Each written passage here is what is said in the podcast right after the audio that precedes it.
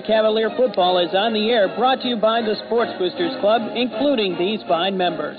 Robbins Furniture, Savas Travel, Cadwalader Lord Hahn Insurance, Jennings Lyons Chapel, Kentucky Fried Chicken, Woodwell Company, Bob's Tire and Repair, Old Kent Bank Central, Sobax Pharmacy, Eddie O'Flynn's Restaurant, Capital Bowl, Grinders Owosso Floral, Mauer Heating and Cooling, Cribs Colonial Chapel, Big John Steak and Onion, Mason Dixon Truck Lines, Crest Incorporated Printers, Young Oldsmobile Cadillac, Hopkins Lake IGA, Westside Pharmacy, Owosso Cinemas, Gilbert's True Value Hardware and Appliance, Key State Bank, Jumbo's, Plaza Drugs, Owosso Refuse, The Leather Shop, Stewart Street Auto, Brady's and Bannon's Foodlands, and Subway.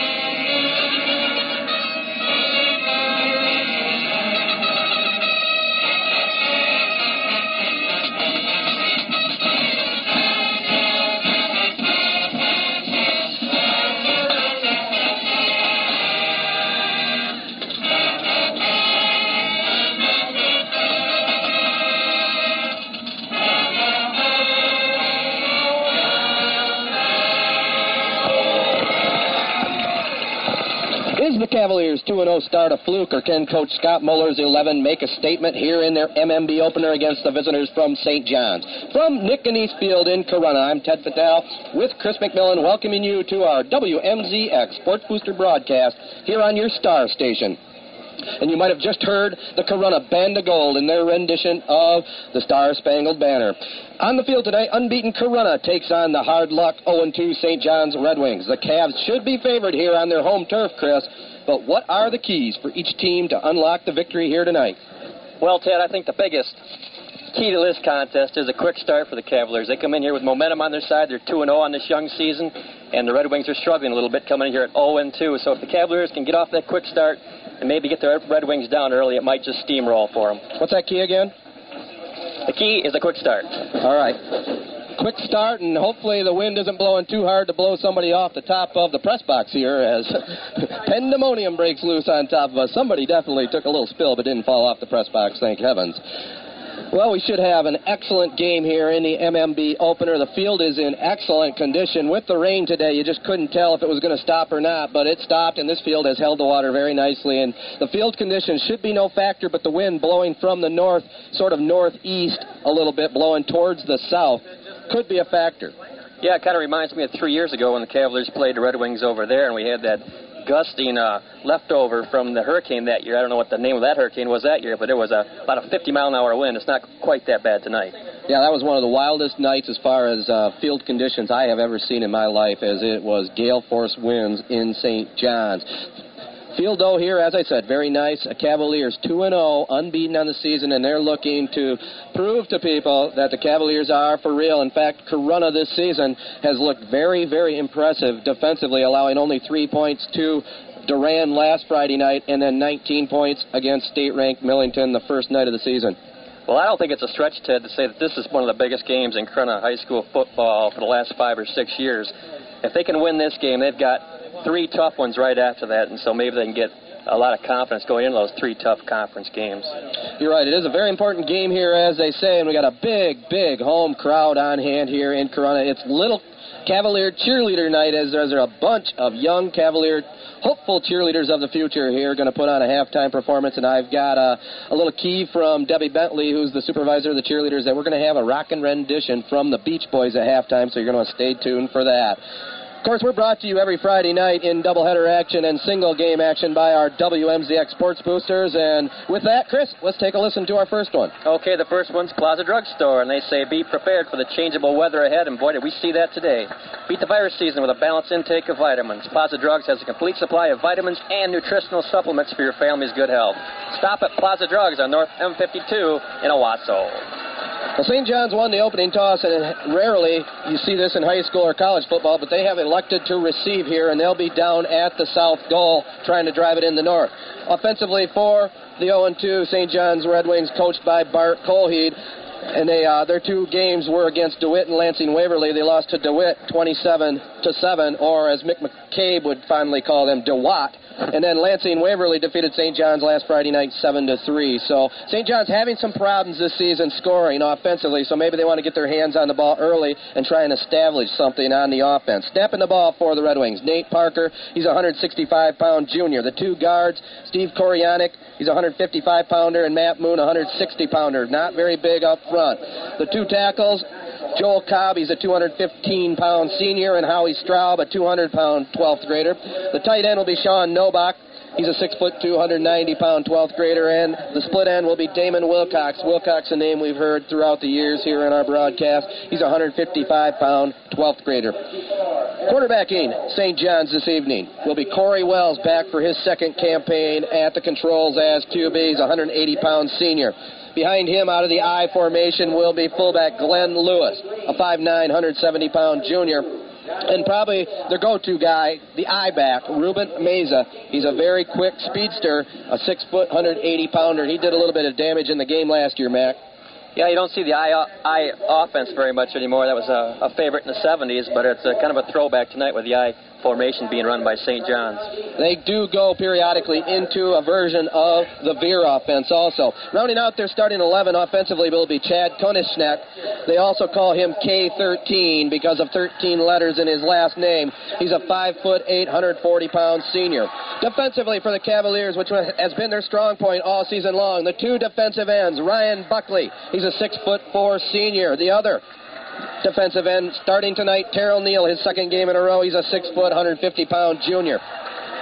The two gut tackles will be John Miller, and he's a good one. He's a sophomore, six foot three, 205 pounds. The other tackle will be Brett Moore, a 5'9", 175 pound 12th grader, and the nose will be Scrappy Jeff Condell. He's a 5 foot 10, 165 pound senior. The two linebackers and the Cavaliers got a couple of good ones. Starting at one will be Brody Welty. He's a six foot one, 170 pound sophomore. He had 10 tackles to lead the Cavalier defensive attack last Friday night. And the big fella, number 44, Chris Hoss Hofacker. He's a six foot, 235 pound senior, and he also led the way last week offensively with almost 100 yards for the Cavaliers from his fullback position. Their secondary, which is much, much improved from the last five or six years that we have seen Cavalier football. The two cornerbacks will be Joe Vondolowski. His first campaign as a varsity football player here in Corunna. He is a six foot, 160 pound senior. The other corner will be hard hitting, jumping Josh McCarthy, a six foot, 390 pound senior speedster. In the safety positions, the strong safety or Sam is Scott Quirk, a 5 foot 10, 155 pound 12th grader, and the free safety will be the speedster and the Cavalier secondary, Rob Herrick, who had eight tackles last week against the Durand Railroaders. So that sets the starting lineups here tonight. We hope you sit back and enjoy this contest. If you're in the stands here listening, we're glad to have you here tuning in to your star station, WMZX. I'm Ted Patel alongside Chris McMillan, and we're getting ready to kick off Mid Michigan B Conference action. You gotta love it, big guy. You gotta love it, and both these teams can throw the preseason records right out the doors right now. They don't mean anything. Huge game for both teams. Coach Bart Coley for St. John's wants to pick up a W. The Cavaliers want to prove their 2 0 start. No fluke.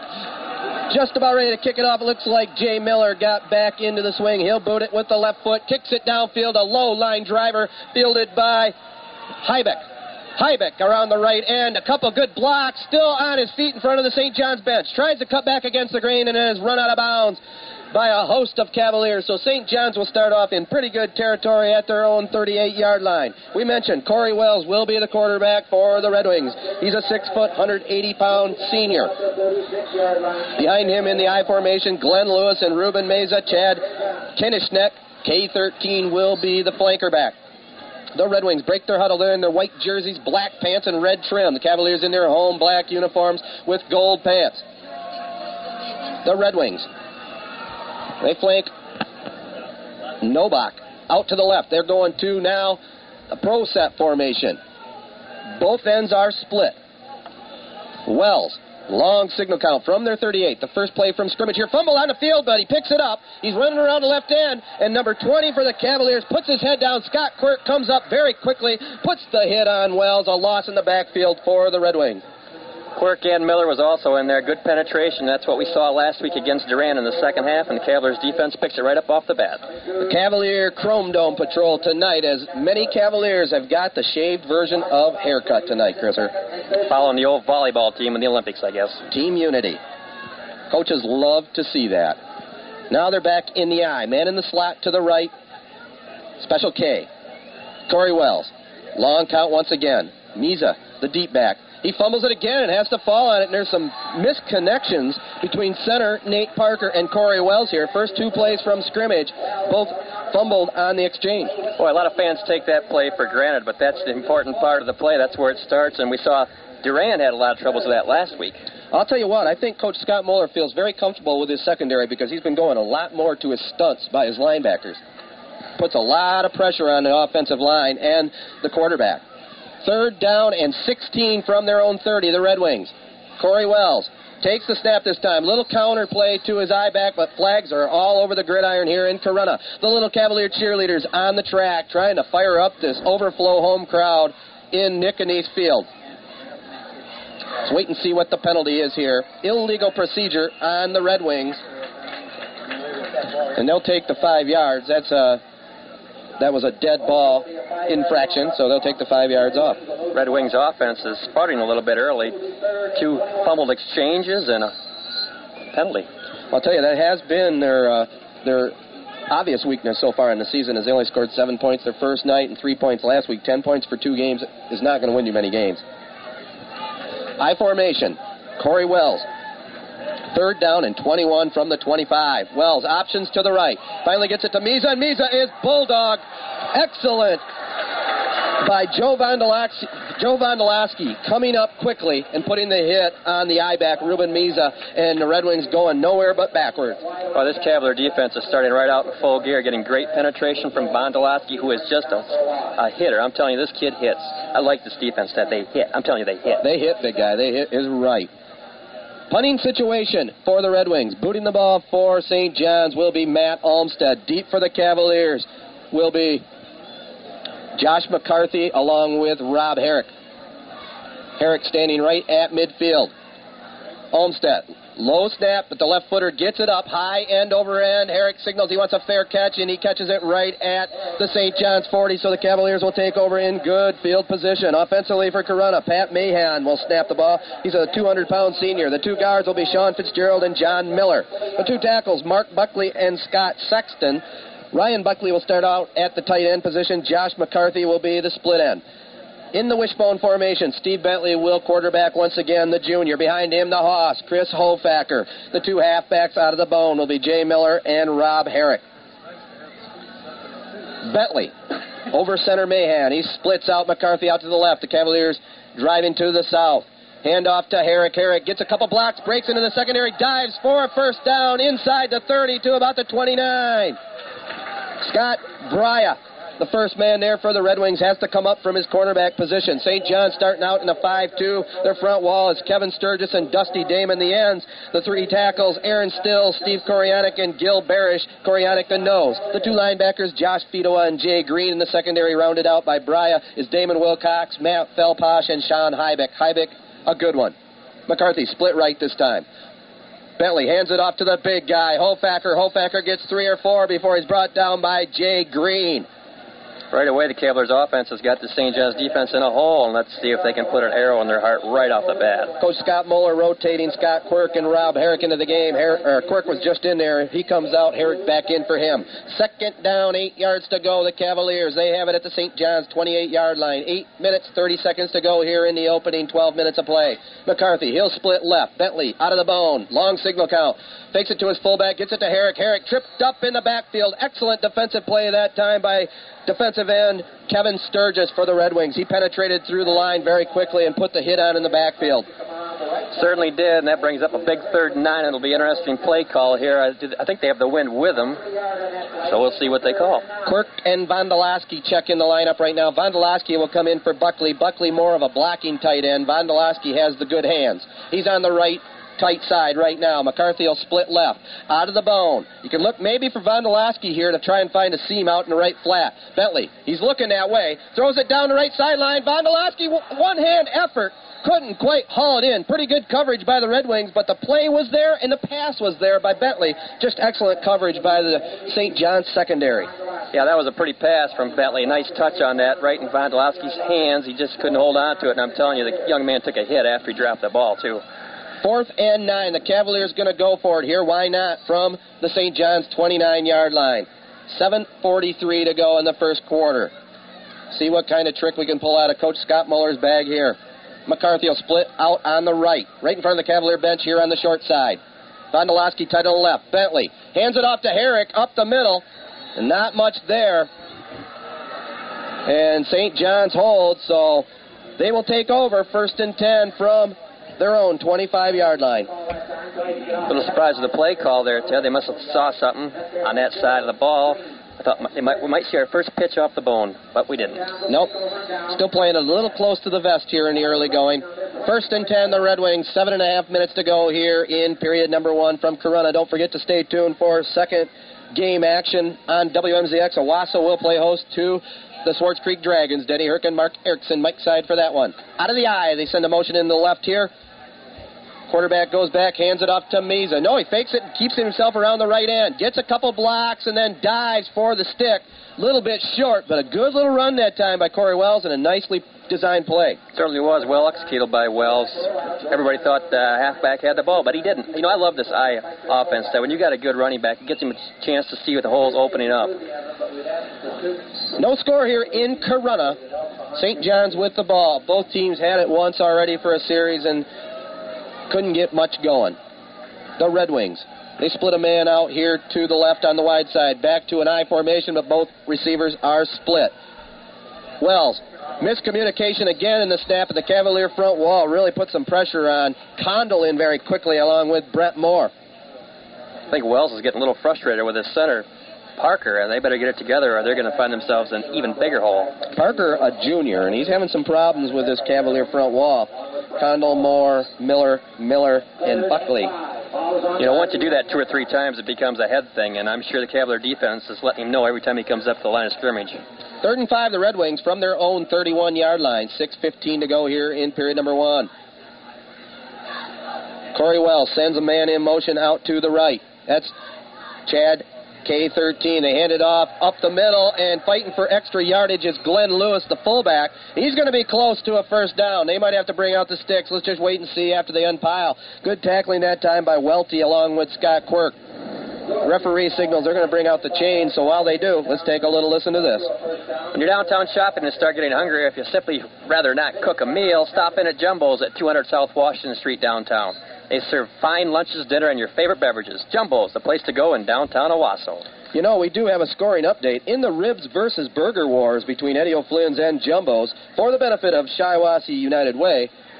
The totals as of this morning are Eddie O's $472, Jumbo's $554 and 50 cents for a total of $1,026.50 raised for the United Way. The contest sponsored by WOAP and WMZX continues through the 27th of the month. That's $1 per rib order and 50 cents per burger is donated by both of those restaurants and what an excellent way to give money to charity. No losers in that contest. No losers at all.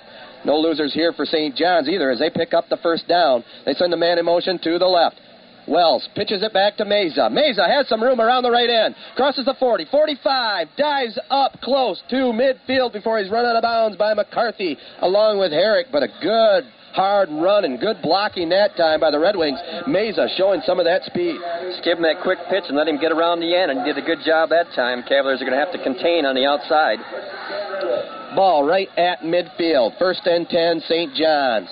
Well, now they move it back just a little bit. It's still in Red Wing territory at the 48 yard line. Corey Wells brings the Red Wings out of the huddle. They flock to the line. Wells, the senior quarterback, looks over the Cavalier line. He'll send K13 in motion to the left. Here's a handoff to his fullback, Lewis, up the middle, running hard, gets about three yards. Hofacker along with Welty and Condell in on the hit. Red Wings might find the middle of that interior defensively for the Cavaliers very tough tonight. Right now, they're putting together a pretty good drive. I want to say hello to all you people out there listening on Walkmans tonight. We know in Owosso, Mike Selleck and his family are at the game. And want to say hello to Mike, a regular listener here, and one of our sponsors on Monday Night Sports Forum. You're going to want to be tuning into that because we got a couple special awards we're going to be giving away every week, sponsored by Selleck. Out of the I formation, under five minutes to go here. St. John's with it, second and seven, right at midfield.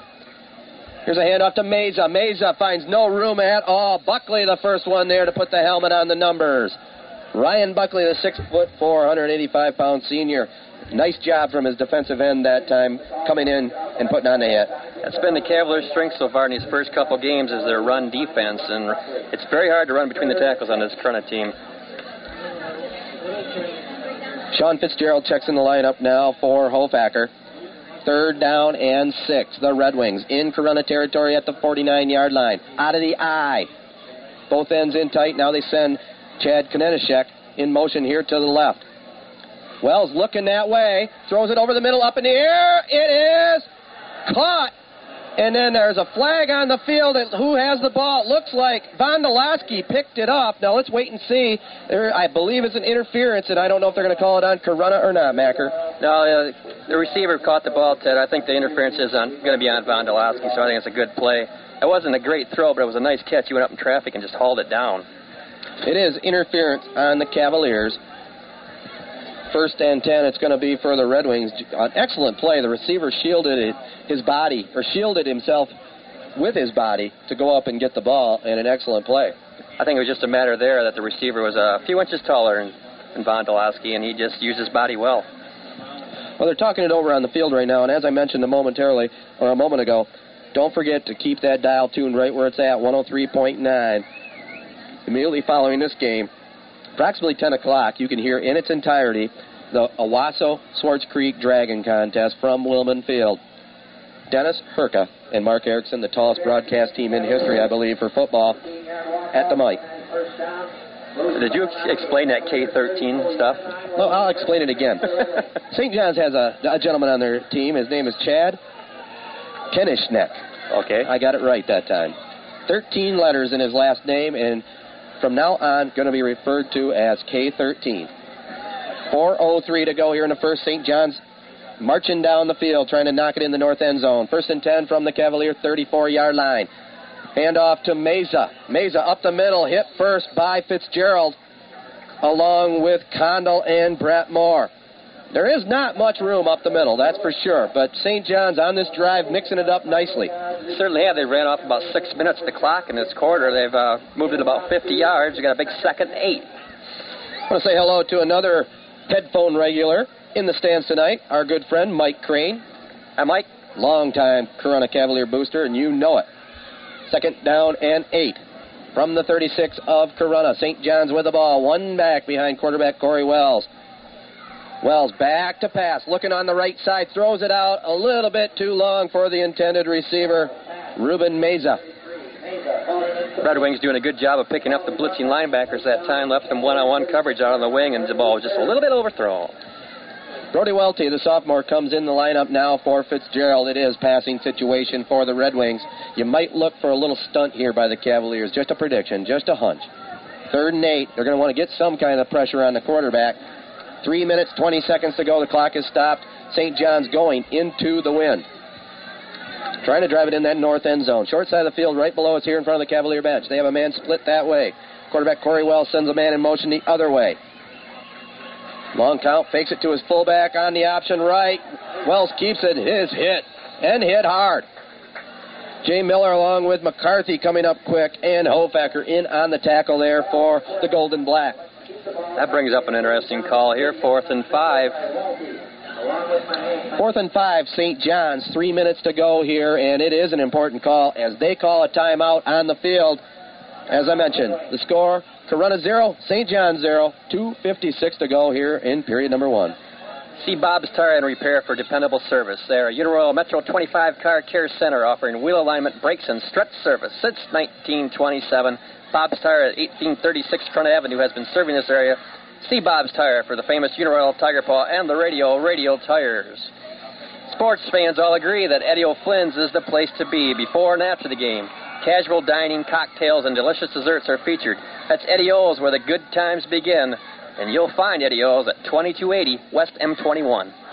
Owosso. You know, if you like ribs or if you like burgers, you stop into either Eddie O'Flynn's for your ribs or Jumbo's for your burgers, and there'll be some donations being made to the United Way with no charge to you, the consumer. What a deal. And I bet you they also have your favorite beverages at those places also. Absolutely. And right now, Jumbo's is leading the contest, $554 to 472 as of this morning.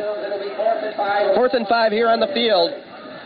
St. John's out of their timeout, looking over the situation. Both receivers split, one back behind quarterback Corey Wells. Man in the slot left also. Long count, trying to drive the Cavaliers off sides. Wells looking to pass, throws it over the middle, complete, and a hit, and it causes a fumble, so it's going to be waved off incomplete.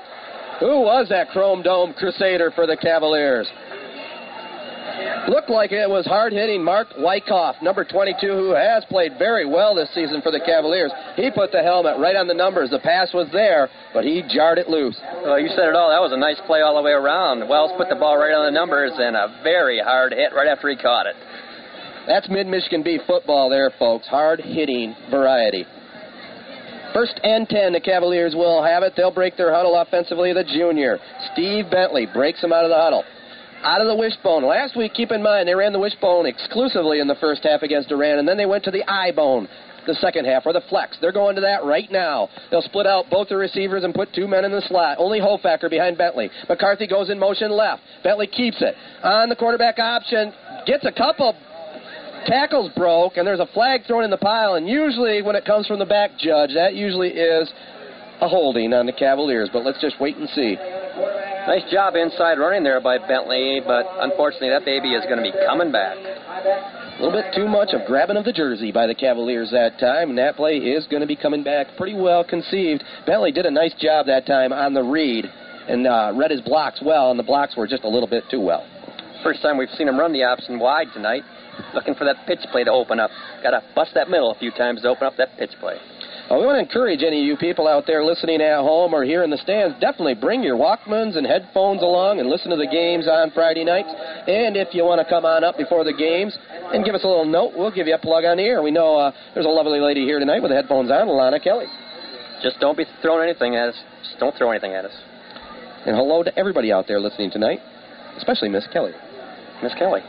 Out of the bone, the Cavaliers with the ball. They'll go back now into the flex bone. One back. Hofacker behind Bentley.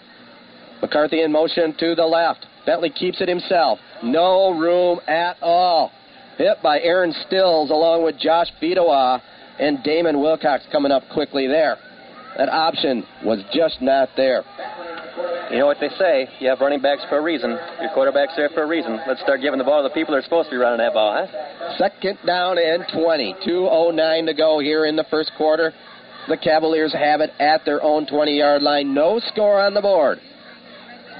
Cavaliers with the wind at their back, but not for much longer. It's a very strong wind coming out of the north, blowing south. Eyebone once again. This time Herrick goes in motion to the right. Herrick looks over the middle, and then it's a pass complete to McCarthy. McCarthy hauls it in with one hand, and jumping Josh gets it to about the 35 yard line. Excellent completion that time by Bentley to Josh McCarthy. Tremendous athleticism there by McCarthy going up in one hand and that. He looked a little bit like Jerry Rice going over the middle, and I'll tell you what, this kid has no fear. He caught that in heavy traffic.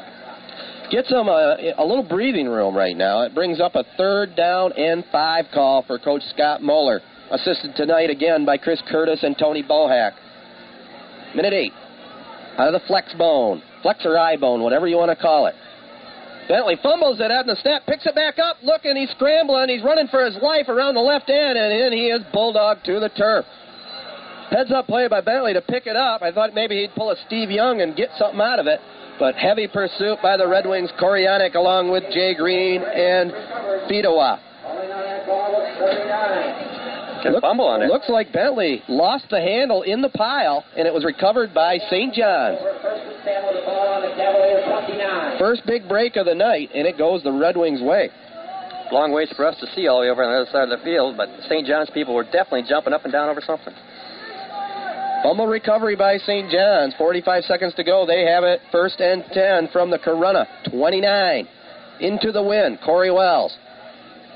Long count. Quick pitches back to Miza. Miza is just bulldogged. Heavy pursuit by the Cavaliers. They were not fooled. John Miller, the sophomore, the first one there, along with Scott Quirk, and they came up in a hurry. It's The fourth play that St. John's ran has resulted in negative yardage, and the Cavaliers had a lot of those last week against Durand. Looks like it's going to be a hard hitting defensive affair here if this first quarter is any indication of what's going to go on here on the gridiron at Nickenese Field. I don't think they're going to get the play off as we're down to two seconds in the quarter, and there is the whistle. That will end the first period of play here in Corunna with St. John zero and the host Cavaliers also zero. At Cribbs Colonial Chapel, every funeral service is reverent, dignified, and completely in accordance with your religious beliefs, no matter how much or how little you spend. They provide an environment where close friends and relatives can give you the help you need to face the future. Cribbs Colonial Chapel in Corunna. The leather shop at 206 South Washington Street offers one of the last great bargains in America shoe repair. Apply new soles or heels is a great savings. You owe it to yourself to discover the value of shoe repair. Stop at the leather shop at 206 South Washington, downtown Owosso. Mason Dixon Truck Lines is a hauler of light or heavy machinery and general commodity. They have over 5,000 trucks on the road with satellite tracking for just-in-time deliveries that can locate trucks within a tenth of a mile. That's Mason Dixon Truck Lines, serving 48 states and all of Canada. Call them at 725-8139 today. Ted Fattel alongside Chris McMillan here at Nickenese Field in Corunna. A scoreless first quarter. Anything stands out statistically here, Macker? Well, not so much statistically, Ted. There hasn't been a lot of offense, but the Cavaliers had their chance early. They had good field position after a poor punt and came up with nothing. And now St. John's finds themselves knocking at the door. Knocking at the door with the wind on their side behind quarterback Corey Wells. Second and 13 from the Corunna 32 yard line. Pro set formation, the Red Wings. Wells takes the snap. Little counter action to Miza. Not much there up the middle. Hofacker, the first one there. Big Chris the Hoss Hofacker along with Ryan Buckley in on the tackle. The defense against the run continues to be the bright spot so far for the Cavaliers. Very hard running inside on this team. Got to look for the Red Wings to take off and fly this time. Third and 11 from the Corunna 30. With the wind at his back, Corey Wells breaks the Red Wings out of the huddle. I formation. Man split left on the short side in front of the Red Wing bench. Sends a man in motion, K13 here to the right. Watch out for him. Wells looking his way, and then he's sacked in the backfield. Jeff Condell shot through there like a hot butter knife and sacked quarterback Corey Wells. I'll tell you what, Condell must have the play counts down. He was in there before the center was even standing up in his position to block. 11 minutes to go here in the second quarter, and Condell was in there in a hurry, and that's a lot of lot of effort by Jeffrey. And you know, a lot of people question maybe small nose tackles, but right there's an advantage because they're quick. Well, Chastain's made a living on them for a long time with those small nose tackles that are quick. Fourth and 15, the Red Wings. They're going to go for it from the Cavalier 34. Passing situation, one back behind quarterback Corey Wells. Two men split out to the right, one split left. Condell tried to get through there, got blocked that time. Now Wells is rolling, launches it downfield, way overthrown for the intended receiver, Miza. Good coverage that time by the Sam defensive back for Corunna, Scotty Quirk. Condell almost got him again. He's just shooting that gap and just letting it all fly. Well, downs once again. No punts in this game so far. Both teams getting into four down territory and failing. So Corunna will take over and they'll go offensively with the junior, Steve Bentley, at quarterback. Pat Mahan will snap the ball. No score here in this game from Corunna. A minute and a half gone in period number two. The players take off their helmets. They look like aliens from a Klingon planet. It's hard to tell when they do have their helmets off. A lot of the players have shaved their heads if you're just tuning in. Team effort. Corunna out of the eye bone. Bentley takes the snap, and it looked like he fumbled it. Flags are flying all over the place. Back judge threw his up so high it landed right on Bentley's head. And now let's see what the penalty situation is here. We got a little movement on the right side of that offensive line. Neither team's looking too sharp offensively. No, they aren't. Well, I think, uh, you know, this is a similar game to opening night of the season because it is a new season, start of MMB play. Both teams knows if you start off with a loss opening night in league play, you can just about kiss the season goodbye as far as getting the championship. About the best you can hope for then is a tie. That's in most seasons. This year it seems very well rounded in the MMB. Out of the eye bone once again. McCarthy comes in motion this way. Bentley looking his way. He keeps it himself. Has some room. Cuts back against the grain. Gets a block by Vondolowski and makes up the five yard loss. Baby picked up six on the play.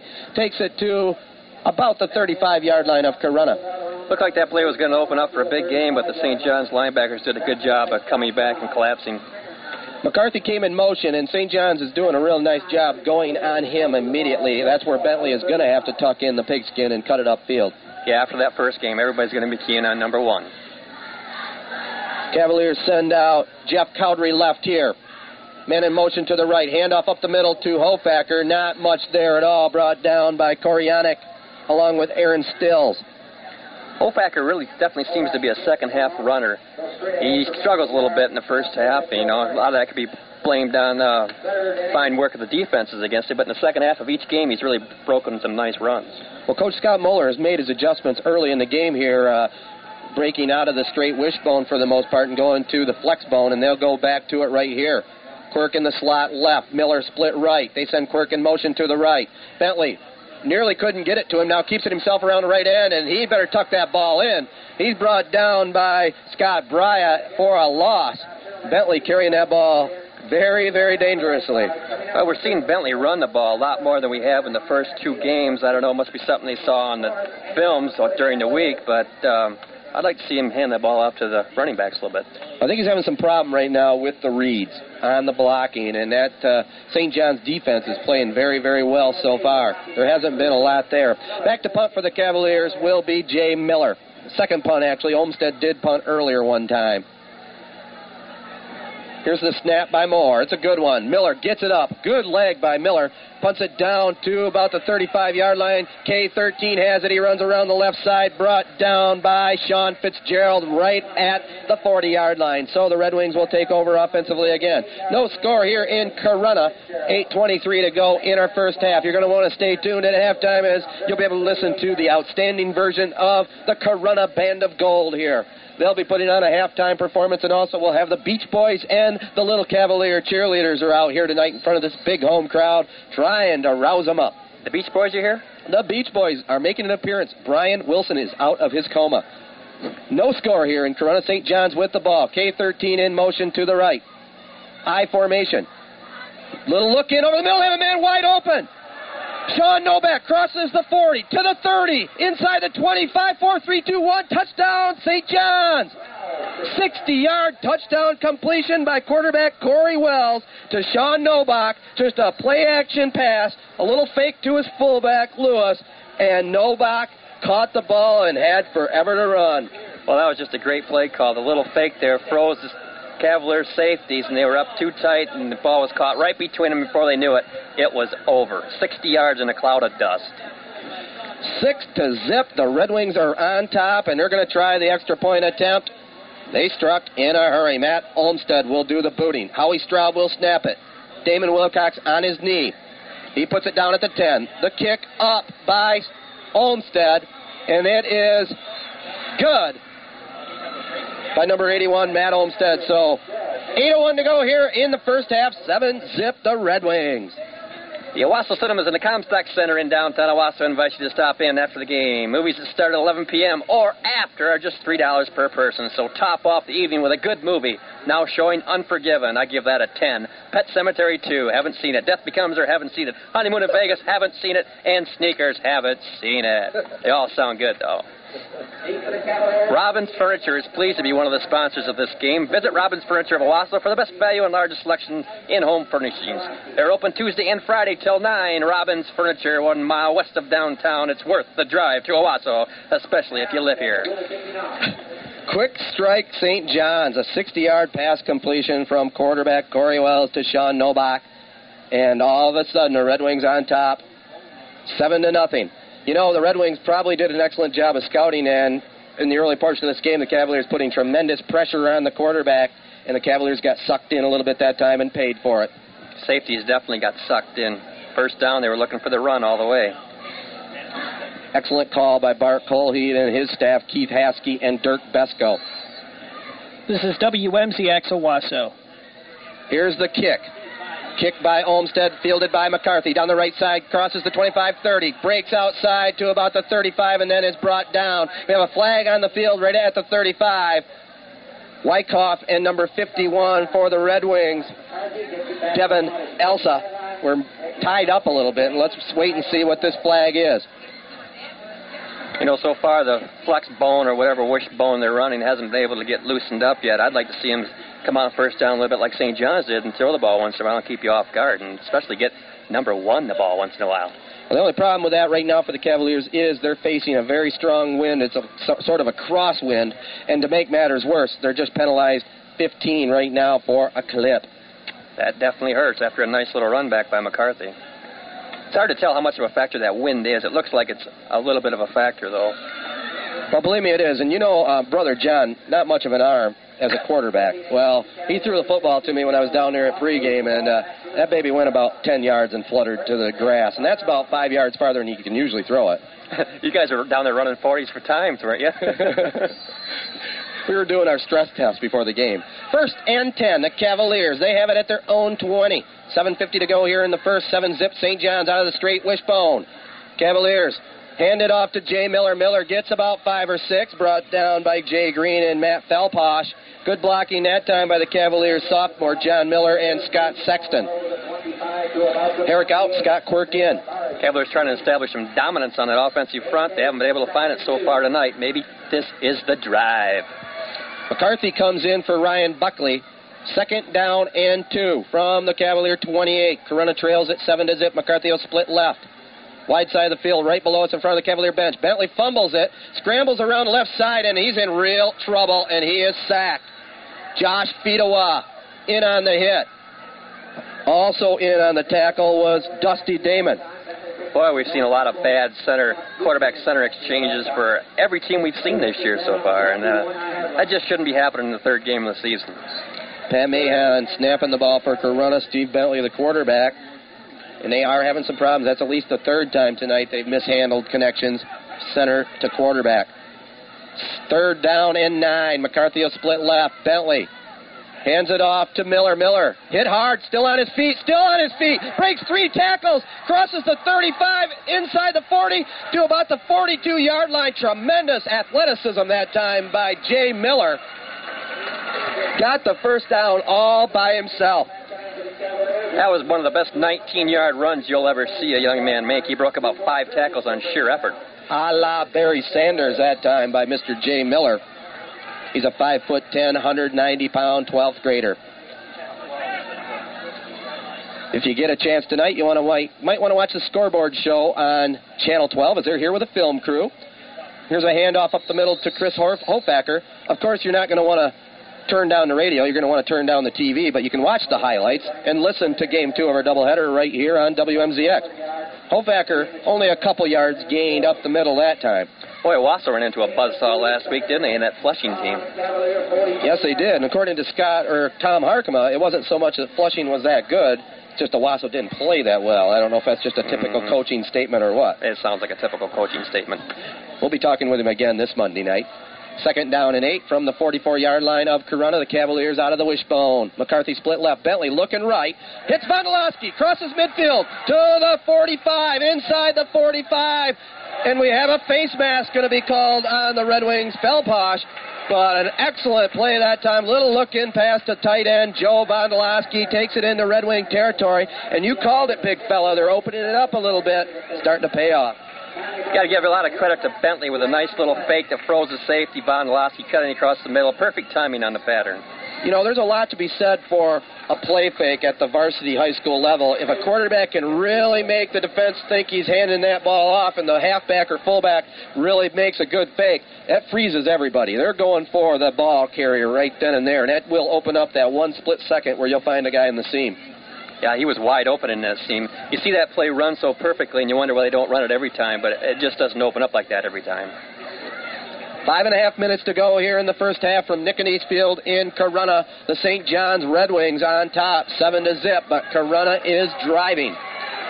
Corunna trying to knock it into the north end zone, and they got the wind in their face. It's going to play some havoc on any extra point or field goal attempts in that end too, Macker. You might want to mark that down on your memory bank. From the 21, the Cavaliers have it. St. John's territory. They'll split McCarthy out to the right.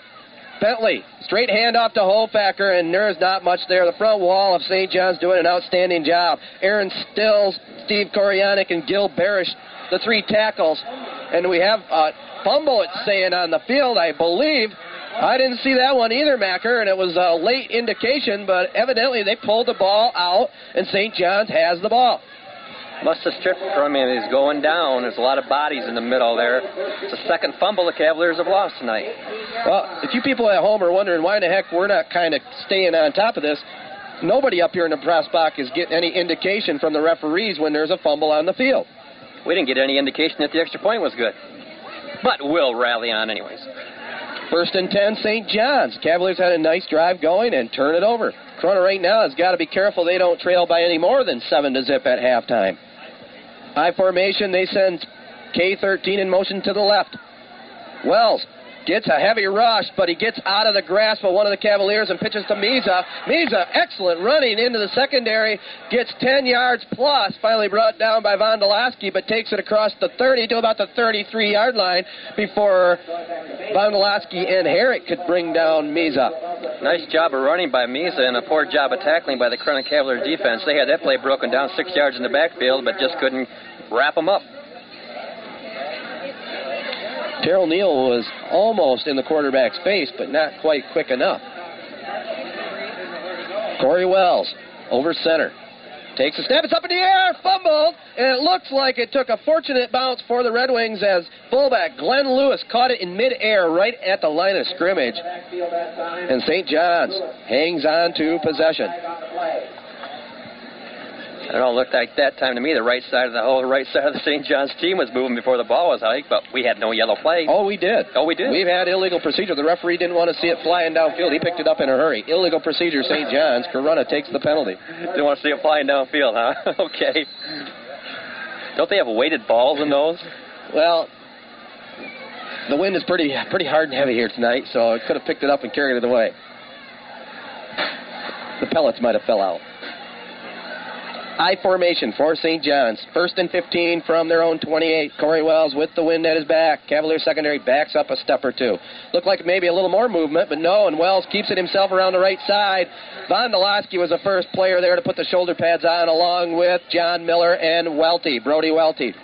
And Herrick is shaken up on the play. It looks like he sprained his ankle a little bit, trying to walk it off. Corunna going to send a player in for him right now, Travis Riley, in for Herrick. Speaking of ankles, what a gutty performance by Bernie Kosar in that Monday night game, playing the last three quarters on a fractured ankle. Unbelievable. I've always liked Bernie Kosar. I always wish they put a little better team around him because I've always liked the Cleveland Browns. But it was. And that was an outstanding Monday night game in the fourth quarter. Yes, if you could still stay awake that long. That's for sure. They need to start those games at 8 o'clock, baby. One back behind quarterback Corey Wells. Second and 14 from the 29. Back to pass. Throws it over the middle. Complete. Complete to number 44 for St. John's, Jay Green. And number 44 for Corunna, Hofacker, along with Brett Moore in on the tackle. Completed pass for about five or six yards, but it's going to bring up a third down and about eight for the Red Wings from their own 35 yard line. We got two and a half minutes to go here in the first half. And look at all the young cheerleaders gathered out on the track, Chris, for our halftime performance. Okay, I see them. There's millions of them. I'm telling there's millions of millions them. and millions. Channel 12 will get a shot of those young cheerleaders, I can guarantee it. One back behind quarterback Corey Wells. Passing situation. The Cavaliers don't have too many men back. They're going to come all out, and he's got time. He snuck away and found a man. And now, let's see where the mark is. Number 22 hauled in the pass for the Red Wings, Scott Brya. And good tackle. Is he short, man? Short a little bit. Looks like he had it. He had it past the marker. Whoa! Now they're giving him. The, they're not even bringing out a measurement. Wow. That know- ball is short. I'm sitting right in front of it. And they moved the chains in a hurry. And Donnie Butcher, we got to get him questioning these calls. Well, you got to ask for a measurement when you want one. Well, I'll tell you what happened, Chris. It looked like he had it on the momentum and then was knocked back, but then where they put the ball down, it definitely wasn't. But we have no say in the matter. I am definitely a homer. You got to remember that. homer. First down, St. John's. First and 10 from their own 43 yard line, a minute and a half to go in the half. One back, passing situation possibly for the Red Wings. Long count by Wells. Hands it off up the middle. Good run that time by Glenn Lewis, his fullback. Gets about four. Brought down by Herrick, who went back in the game along with Scott Quirk. I'll tell you, the pads are a popping out there. I'd say the 23 minutes ran off the clock in the first half. St. John's has had the ball probably 15 of those minutes. They have definitely had the ball the majority of the time. Scott Muller has definitely got his hands full with second half adjustments. Right now, St. John's has a lot of momentum on their side, and we have a timeout on the field. And on the timeout, with a minute one to go, the score: Corunna trailing St. John's seven to zip. Life is full of give and take, and right now St. John's is giving a little, and the Cavaliers are taking a little. And that's good unless someone is giving you a dent fender. If that happens, take it to the experts at Stewart Street Auto at 1225 West Stewart. They do top quality bumping and painting, so your vehicle will soon look like new again. When you shop the Foodland stores, Brady's in Corunna and Bannon's in Owosso, you'll find every shelf and display cases filled with the finest items. They're open daily 8.30 a.m. till 8 p.m. for your shopping convenience. That's Brady's in Corunna, Bannon's in Owosso. And like we have been telling you, there is a contest between Eddie O'Flynn's and Jumbles, all in the name of raising funds for the Shiawassee United Way, sponsored by WMZX. For each dinner ordered at Eddie O'Flynn's, a dollar goes to United Way, and for each hamburger sold at Jumbles, 50 cents goes into the United Way kitty. As of this Friday morning, I think we've already mentioned this, the totals are $200 from Eddie's Ribs and 20 No, this must be That's oh, last week. This is last week. Here, let me give you the updated info. Okay, I think you've already told everybody right now that Eddie O's is trailing Jumbo's right now, $472 to $554 in this fine cause. Back to the action. Excellent idea, whoever came up with it. I got a feeling it's somebody at our radio station. Hats off, guys. Second down and seven from the 46, their own 46, the Red Wings. High formation. K13 in motion to the left. Hand off up the middle. He's open. Oh, the fumble. The fumble Ruski crosses midfield to the 40, inside to 40 to about the 30. The fumble Ruski to number 76 for the Red Wings, Kevin Sturgis, a lineman. Quarterback put the ball back down on the turf, and the lineman, number 76, Sturgis, rambled down the right side of the field, and he had a lot of room. Well, we don't see that play very often, but when you do, it usually works because nobody is ever looking for that play. 27 yards. Coach Bart Cole, he pulling everything out of the bag tonight of coaching tricks. 42 seconds to go. First and 10 from the Corunna 26 yard line. St. John's with it. One back man, quarterback Corey Wells. Long count. He's back to pass. Looking left. Now he gets a rush. Kondo puts the bear hug on along with Hofacker. Also, Brett Moore in on the stick. Big seven yard sack by Condo, and I'm telling you what, he is a man. I don't care how big he is. That kid is quick. He's in the backfield all night long. It's a good old strong farm boy. Mr. Wells is going to get to know Jeff Condo before this night's over. Timeout on the field. St. John's 7, Corunna 0, 26 seconds left in the first half. All your printing needs can be handled at Crest Incorporated Printers at 1003 South Washington Street. All work is done with quality, skill, and integrity. From sales literature to direct mail advertising, trust your printing needs to Crest Incorporated Printers in Owosso. Chris, immediately following this game, Owosso will be playing host to Swartz Creek. As a matter of fact, they're playing them right now, but you can hear it in its entirety immediately following this game via tape delay with Dennis Herka and Mark Erickson. And I understand that there's a possibility, just a possibility, that we might be on the road to the Showboat City for next week's Chesaning and Ovid Elsie clash, as Corunna will be traveling to Ionia. We will not be broadcasting that one, but it will be a treat if it can be put together. And we could be over there at Morning Star Field in Chesaning for the Indians and the Ovid Elsie Marauders. Certainly will. Chesaning coming off a thrashing handed to them by the number one team in Class B, Montrose, and Ovelsi 2 0 on the season. If you fans want to hear that game, dial 725 8196 to vote for your choice. Here we go. Second down 18. St. John's from the Corunna 35. Watch out for a trick play here, Corunna. Miza in motion left. One back behind quarterback Corey Wells. Wells straight back to pass. Has a little time. Throws it down the right sideline. The only guy there is the man in the striped shirt. Incomplete. He didn't want nothing to do with catching the pigskin. Well, I'm telling you, he was wide open too, Ted. He could have caught that ball and rambled in untouched. I'll tell you what, one of our favorite referees, Gary Schooley, would have picked that off and went 80 yards the other way. You think the defensive back would have t- would have hit him if he tried to run with it? 21 seconds to go in our first half of play here on WMZ Excellent Sports. The Red Wings of St. John's pulling out all stops here against the Cavaliers, and uh, Corunna needs to shake it up at halftime if they want to remain unbeaten on the season, that's for sure. Out of the eye, we have third down and about 16 yards to go. Man in motion to the right. Corey Wells looking left. Launches it down the sideline. Has a man open. Complete.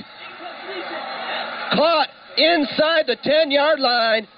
Tremendous pass by quarterback Corey Wells to Damon Wilcox. 37 yards on that connection. Only 11 seconds left in the half. They're going to move the chains. I think he stayed in bounds. So once they set the chains, Don Butcher gets it set. They'll start the clock. Five out of nine for Wells in the first half, 122 yards. First and goal. The clock is started. Nine seconds to go. From the six, Wells. Long count. This might be the last play. Looking in the right end zone. He rolls. He has some room. He's going to try and dive in. Gets a block.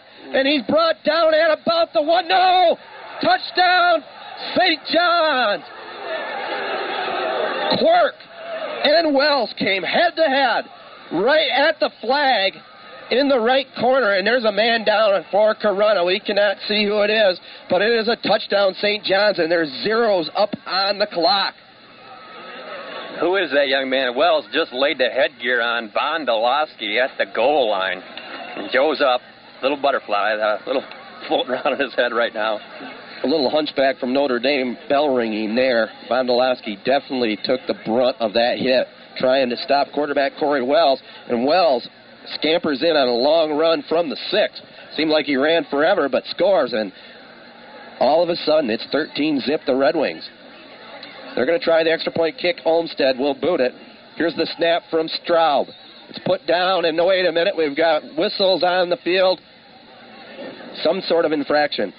We have no time left on the clock.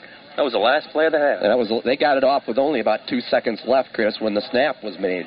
Ah, that's bitter. That's bitter. That's bitter, all right, if you're a Cavalier backer. That touchdown really hurts. You don't mind being down a touchdown going into the locker room at halftime, but this makes it a little bit tougher in the second half. Especially when it's so fresh to your mind, like just scoring the last play of the half. You take that into the locker room. Don't think you don't. Tough to rebound from that, but uh, hey, that's what they're out here for, and that's what the coaches are for, to try and do just that. We have a timeout on the field. All of a sudden, it's 13 to nothing. St. John's, they just scored on a six yard run by quarterback Corey Wells. They took the lead at the 801 mark of this first half on a 60 yard pass from Wells to Sean Novak. So we're at 13 zip St. John's. Good job of play calling by the offensive coaches for St. John's. They've had this Cavalier defense off balance the whole half. Although Corunna's shown good penetration, they've been able to come up with a big play so far. 13 zip, the Red Wings. Stay tuned for our exciting second half of play and also game two of our high school football doubleheader. Owosso at home against Swartz Creek. But right now, this game, a little bit of a shock and has quieted this crowd down here on the Corunna side. Here's the snap by Straub. Olmsted will do the kicking. It's placed down by Wilcox. The kick is up. Looks good from here. Let's wait and see what the referee says. He says, yep, I like it. It's good. So it's halftime, and the score here at the half St. John's 14. Corunna, zero. For a delicious taste treat, pick up an order of Kentucky Fried Chicken. Get a 10 piece original or extra crispy family meal with large potatoes, gravy, coleslaw, and four biscuits, just $9.99. Ted, you gotta quit eating right before the game. Extra charge for skin free or honey barbecue. Kentucky Fried Chicken, East Main, in Owosso, as we just got blasted by a ghetto buster. Year round comfort, that's what everybody wants, and you can have it by calling Maurer Heating and Cooling. Just ask them about a Lennox Pulse gas furnace and high efficiency air conditioner. Call Maurer Heating and Cooling or stop in at 203 South Water Street in Owosso to get the full details. And now we've got 3,500 little cheerleaders on the Chronic Cavalier track. Well, if uh, if we don't get any feedback here from the radio or from the cassette player, we'll play a little music along here. The score at halftime, if you're just hopping into your vehicle, it was St. John's 14, Corunna 0, and it has been all the Red Wings, Mac. It definitely has been all the Red Wings, and the Cavaliers are back on their heels right now, and they got to do a little soul searching at halftime. Hope we don't get any feedback. I hope it doesn't blow my headphones off. Oh, my goodness. Hey, uh, Drew, we're going to do the people here a favor, all right? Will you do a short newscast here? We're going to turn off the Marty. The score here at halftime is 14 to nothing. Corunna trailing St. John's. We're going to turn off the Marty, so do a little newscast. Send it back to us in about uh, three or four minutes, okay? See ya. Turn it off. Good evening. It's officially 56 degrees under mostly partly cloudy skies. I'm Drew Hunter. Here's a look at the weather. For tonight, you can expect partly cloudy skies and a low 45. Saturday's outlook, mostly sunny with a high of 65. And Saturday night, partly cloudy with a low 45. In the extended forecast for Sunday, you can expect mostly sunny skies with a high 75. Stay tuned to WMZX. We'll be back with Ted Patel in just a moment. We're back here at Corunna. We had a little technical difficulty. We had to shut down the machine, so we didn't get the feedback from the uh, Ghetto Buster here because they were having a rendition of the Beach Boys and uh, I, what was the name of that song? My School, something like that. Be true to your school. Be true to your school. And the young Cavalier cheerleader, cheerleaders were out there putting out a heck of a performance. So it is halftime. And nice job by Drew Hunter at the station, being on your toes and helping us out of a quick jam. But we're back here, and Corunna is in a quick jam, Chris, trailing 14 to zip here Yes, at they the half. they've been outplayed in this first half. They had one fairly decent drive, but they've had two costly turnovers, fumbling the ball both times St. John's came up with it, and it just killed their only drive of the game. This Wells kid looks good at QB for St. John's. He's got, right now, he's 5 out of 9 for 132 yards in that first half. And uh, they- they've been totally outplayed. Cavaliers have just 60 yards in total offense to 203 for St. John's. Well, I'll tell you, Wells has done a nice job at QB for the Red Wings. There was a scoreless first quarter here in Corunna at Nicodice Field, but uh, St. John's got on the board with four minutes gone in the second quarter on a 60-yard pass from quarterback Corey Wells to Sean Novak. The point after was good by Matt Olmstead, and all of a sudden St. John's led seven to zip. The key to that, Macker, was it was a first down pass play, and it was a 60-yard strike. Oh, beautiful execution, great play call. Froze the safeties with a little play fake, and it was all over. And then the key play in, or just in front of the intermission, quarterback Corey Wells found Damon Wilcox open on a big third down play and long, and he completed the pass to him to the six yard line.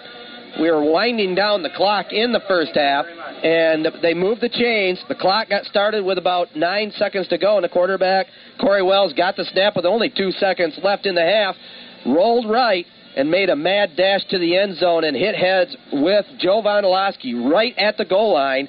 And the momentum of Corey Wells carried him just over the line. No clock was or no time was on the clock, and St. John's had their second touchdown. The point after again was good by Olmstead. 14 zip the Red Wings, and that's been all St. John's. I'll tell you what, Wells showed us what kind of player he is on the play before the touchdown, rolling right, throwing all the way across the field to the left sideline. It's probably 35 yards in the air, right on the money, and making a little bootleg play and just hurting Vondelowski at the goal line. 14 zip St. John's, and it's going to be interesting decision time for Coach Moeller. St. John's won the opening toss, he elected to receive, and it'll be. I, I'm curious to see what Scott will do here. He'll obviously receive. Will he take the wind at his back in the third quarter to try and quickly get back in the game, or will he try and grind it out and go to the wind in the third quarter and have the wind at his back in the fourth? Tough call. It's a tough call. He's got to get some momentum quickly here. His offense has struggled. They've really struggled since the second half of the Millington contest. Last week they had a lot of turnovers, but gave them short drives. But they're struggling tonight. He's got to get some momentum going offensively. So, in your opinion, do you think he ought to take the wind in the third? I'd take the wind in the third right now. Good call, Garth. 14 zip. Corunna trails it here at the half. Keep it tuned right here to WMZX for game two of our high school football doubleheader. It'll be a Owosso the Trojans hoping to rebound from last week's tough loss to Flushing, taking on what seems to be an undermanned Swartz Creek Dragon team with that pay to play over there. And their numbers are way down, and they've been pretty much manhandled in their first two games. So it'd be interesting to see the outcome of that one. Well, the Dragons are going to pay to play tonight because I think Owosso's just going to kick some butt. Okay. Now I'll tell you what we'll do. We usually chit chat here, but let's listen to the Corunna Band of Gold here. The Addams Family. Your favorite movie, Ted? You know it.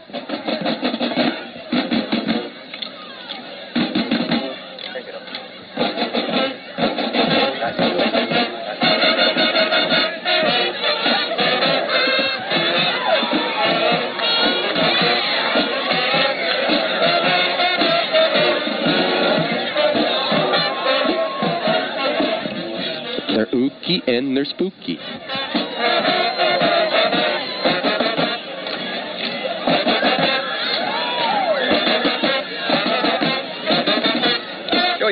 When that show was on TV.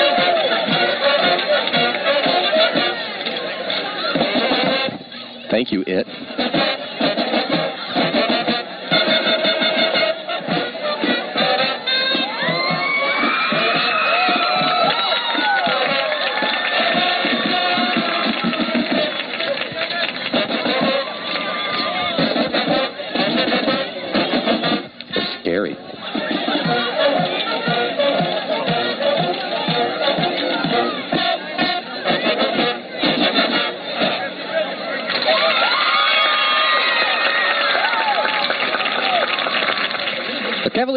Of Gold here from Nicanese Field in Corunna. Ted Patel and Chris McMillan, Mike Side here for this Mid Michigan B opener. The Corunna Cavaliers and the St. John's Red Wings. We've got Drew Hunter back at the studios, and if we can get any scores coming in, possibly from Ovid Elsie, Drew, feel free to break in on the broadcast at a convenient time. The Marauders, I believe, aren't they playing Ionia tonight? Unbeaten Ionia against unbeaten Ovid Elsie, I believe. Let me just check my schedule here. Uh, where Ovid Elsie? No, they're taking on Alma. Elma, yeah. 2 0 two, two, two and 0 teams going at it. Alma with an excellent quarterback. What is it, Mike McCarthy, I believe? That sounds right. Two good ex- quarterbacks in that game. Top Chapko, the big senior. That's right. Chapko also can really do some hitting defensively from his linebacker position. He's a Joe Cap Klein. Joe, Joe- Cap Klein. Joe Cap clone. I thought I thought it was a new Boston Celtic signee, maybe. okay, so I got tongue tied. All right, I'll tell you what. Let's do a little talking. Oh, that's tough. It's one of the tough things we do. Uh, who do you see in the rematch, Piniella or Dibble? I like Dibble. He's got 40 pounds on him. He's got 20 years on him. I'll take Dibble. That's right, ladies and gentlemen, you baseball fans out there, if you didn't catch it, Rob Dibble and Sweet Lou Piniella, the manager of the Cincinnati Reds, went at it. It looked like, I guess, Dibble was uh, getting upper hand. No surprise. Yeah, he had him a little bear hug. I think they're going to go on big time wrestling. Down in Cincinnati. In uh, more legalized violence, the University of Michigan takes on Oklahoma State tomorrow, and I'll tell you right now, that's going to be a closer game than a lot of people think. The Wolverines going with a rookie quarterback, even though he's touted as being a good QB. Todd Collins getting his first taste of big time college football. This is a good game for Collins to start, coming off Ger- Grbac's terrible second half performance. Um, he can do no wrong. I think the fans are going to be w- really behind this kid. Oh, they'll be behind him, and you can bet that uh, Scott Moeller is going to keep it fairly simple for him. They're not going to go too wild in the air, I don't think. Michigan has got to reestablish their running game anyway. Big games on TV. Start out ESPN, Michigan, Oklahoma State. You go to 3:30, you got Michigan State, Notre Dame. You go to 9:30, you got the Cornhuskers of Nebraska taking on the defending national champion Washington Huskies. Just a big day of football. Unbelievable day of football action, that's for sure. You can hear the Michigan State Notre Dame game right here on WMZX. 3 o'clock start on the pregame. And I'm going to tell you right now that if you're inclined to uh, watch it on TV, our favorite play by play man, Keith Jackson, will be calling the shots for the Notre Dame Michigan State game. Well, is Georgia's job on the line this early in the year? Well, I think they got to make a good account of themselves. Didn't they get beat 49 to 10 last season by the Irish? They certainly got pummeled, yes. And I, I, I predict right now. Well, I don't know why I should predict, but I'll predict anyway because I'll forget about it. And everybody else will too. So go ahead. That's right. Michigan State will play Notre Dame extremely tough. They'll lose, but they'll they'll play them tough, and it'll be a pretty close game. Well, you know what? Everybody keeps blaming George, but I think uh, Central Michigan just used Michigan State as a warm up for the MAC conference. Myself, I think people are twisting this around. I hope so. I hope that's a good point. You know, uh, Ed Phelps. No, it wasn't Ed Phelps. It was some sports writer today in the Free Press said that if George ever did leave East Lansing, pretty logical replacement could be Herb Deromedi. What do you think of that? Well, it sounds logical, but I think Herb's too smart a man to make that move. He's got it pretty well made up there. I don't think it's going to happen either, to tell you the truth. But uh, he's, he feels some pressure up at Central, too. Herb hasn't won the MAC championship very many times. No, he hasn't. You know what's strange? Uh, you got to lay it on the line. Michigan State's just has been, has been terrible the last two years. George Perles and his coaching staff has not done the job. They recruit nationally. They get all these nationally known players. And, and Central Michigan recruits in this state, and they beat them two years in a row, and they've dominated them. But, you know, uh, Central has no players on their roster that state recruited. They Not have very, one. They have very few all, all state players. Well, they have an excellent program up there. We'll give them a lot of credit. And Michigan State definitely needs to get it together. This is a this is a must year for them, and they didn't need to start off with a loss to Central. But after all, in all fairness to Georgia and staff, it's only one game. It's only one game. You can't make comparisons That's right. yet. Let's take a look locally a little bit. Last night, uh, Morrice, if you get a chance, you might want to watch the young ladies play some basketball. They're state ranked. Last night, their star player, junior point guard Jamie Wesley, fired in 33 points, including 28 in the second half, as the Orioles defeated the Ashley Lady Bears 71 to 51. You know, a lot of talk about Morrice's team, but I tell you what, that Perry's got a nice ladies basketball team themselves. Perry has had an outstanding program throughout the last year, few years. They demolished Leslie 79 to 28 for a 51 point victory, almost unheard of in basketball, let alone ladies basketball. The Owosso Lady Trojans picked up a big W last night as they held off Clio 40 to 37. And they got an excellent coach over in Owosso. Doug Walty does a nice job with the young gals. Certainly does. Doug's been over there quite a while now. Robin Bohack paced the Lady Trojans with 12 points. Corunna picked up a victory last night, or did No, they? No, they they got defeated. They got defeated. Bob Ummager, I believe that's how you say his name. He uh, he has coached in St. John's throughout the years and uh, went back head to head where he uh, coached junior varsity. Got a loss last night. St. John's has been just a force in girls basketball throughout the last few years. They defeated Corunna 62 to 31. Yeah, they play the same kind of style that the boys do over there, full court pressing and just relentless pressure. And they've got a couple players that can really play. The Chesaning Lady Indians downed Montrose 55 to 41. They've developed quite a program up there. Coach Wayne Scanlon always seems to have the Lady Indians in the hunt. Here's a big story that w- happened that just blows my mind. It is so anticlimactic as the Philippine team in Little League World Series action had to forfeit the title to the U.S. And what kind of feeling is that for the youngsters for the United States, knowing, hey, they won the championship, but they got beat on the field? Yeah, I think there's a little uh, celebration there. They didn't win on the field, but uh, you know, in the record books, they're still going to be the World Ser- Series champions. It's just a shame, though, you know, that that had to happen that way. Ted Fattel and Chris McMillan here on WMZX. Chris, it looks like Scott Moeller took your advice. Cavaliers will take the wind at their back here to start the second half. They'll receive and protect the north goal. The wind kind of a crossing wind a little bit, but predominantly blowing to the south from the north. Corunna offensively will again go with Mahan snapping the ball up front at the guards. Sean Fitzgerald and John Miller. The two tackles, Mark Buckley and Scott Sexton. The tight end will be Ryan Buckley, and the split end will be Josh McCarthy. Quarterbacking, Corunna, Steve Bentley. Hofacker, Herrick, and Miller will probably start. Also seeing action will be Scott Quirk and Trevor Terry in the backfield. St. John's will kick it to Corunna. Rob Herrick, the deepest calf, standing at the five. He's flanked by Josh McCarthy and Joe Vondolowski. Cavaliers need a spark right away. They need a nice run back here. St. John's coach had quite a little conversation with the head linesman here at halftime. I don't know what that was all about, but uh, this second half has been delayed. The start of it. Well, the referees have been having some problems communicating up here in the press box, and explaining exactly what is going on to the men who are here week after week, season after season, and they just never age. Year after year, decade after decade. Leo Constein, John Gazella, Russ Wing not here tonight. He must have uh, some other duties. Frank Corin, the voice of Corunna Cavalier football here in Corunna for many, many years.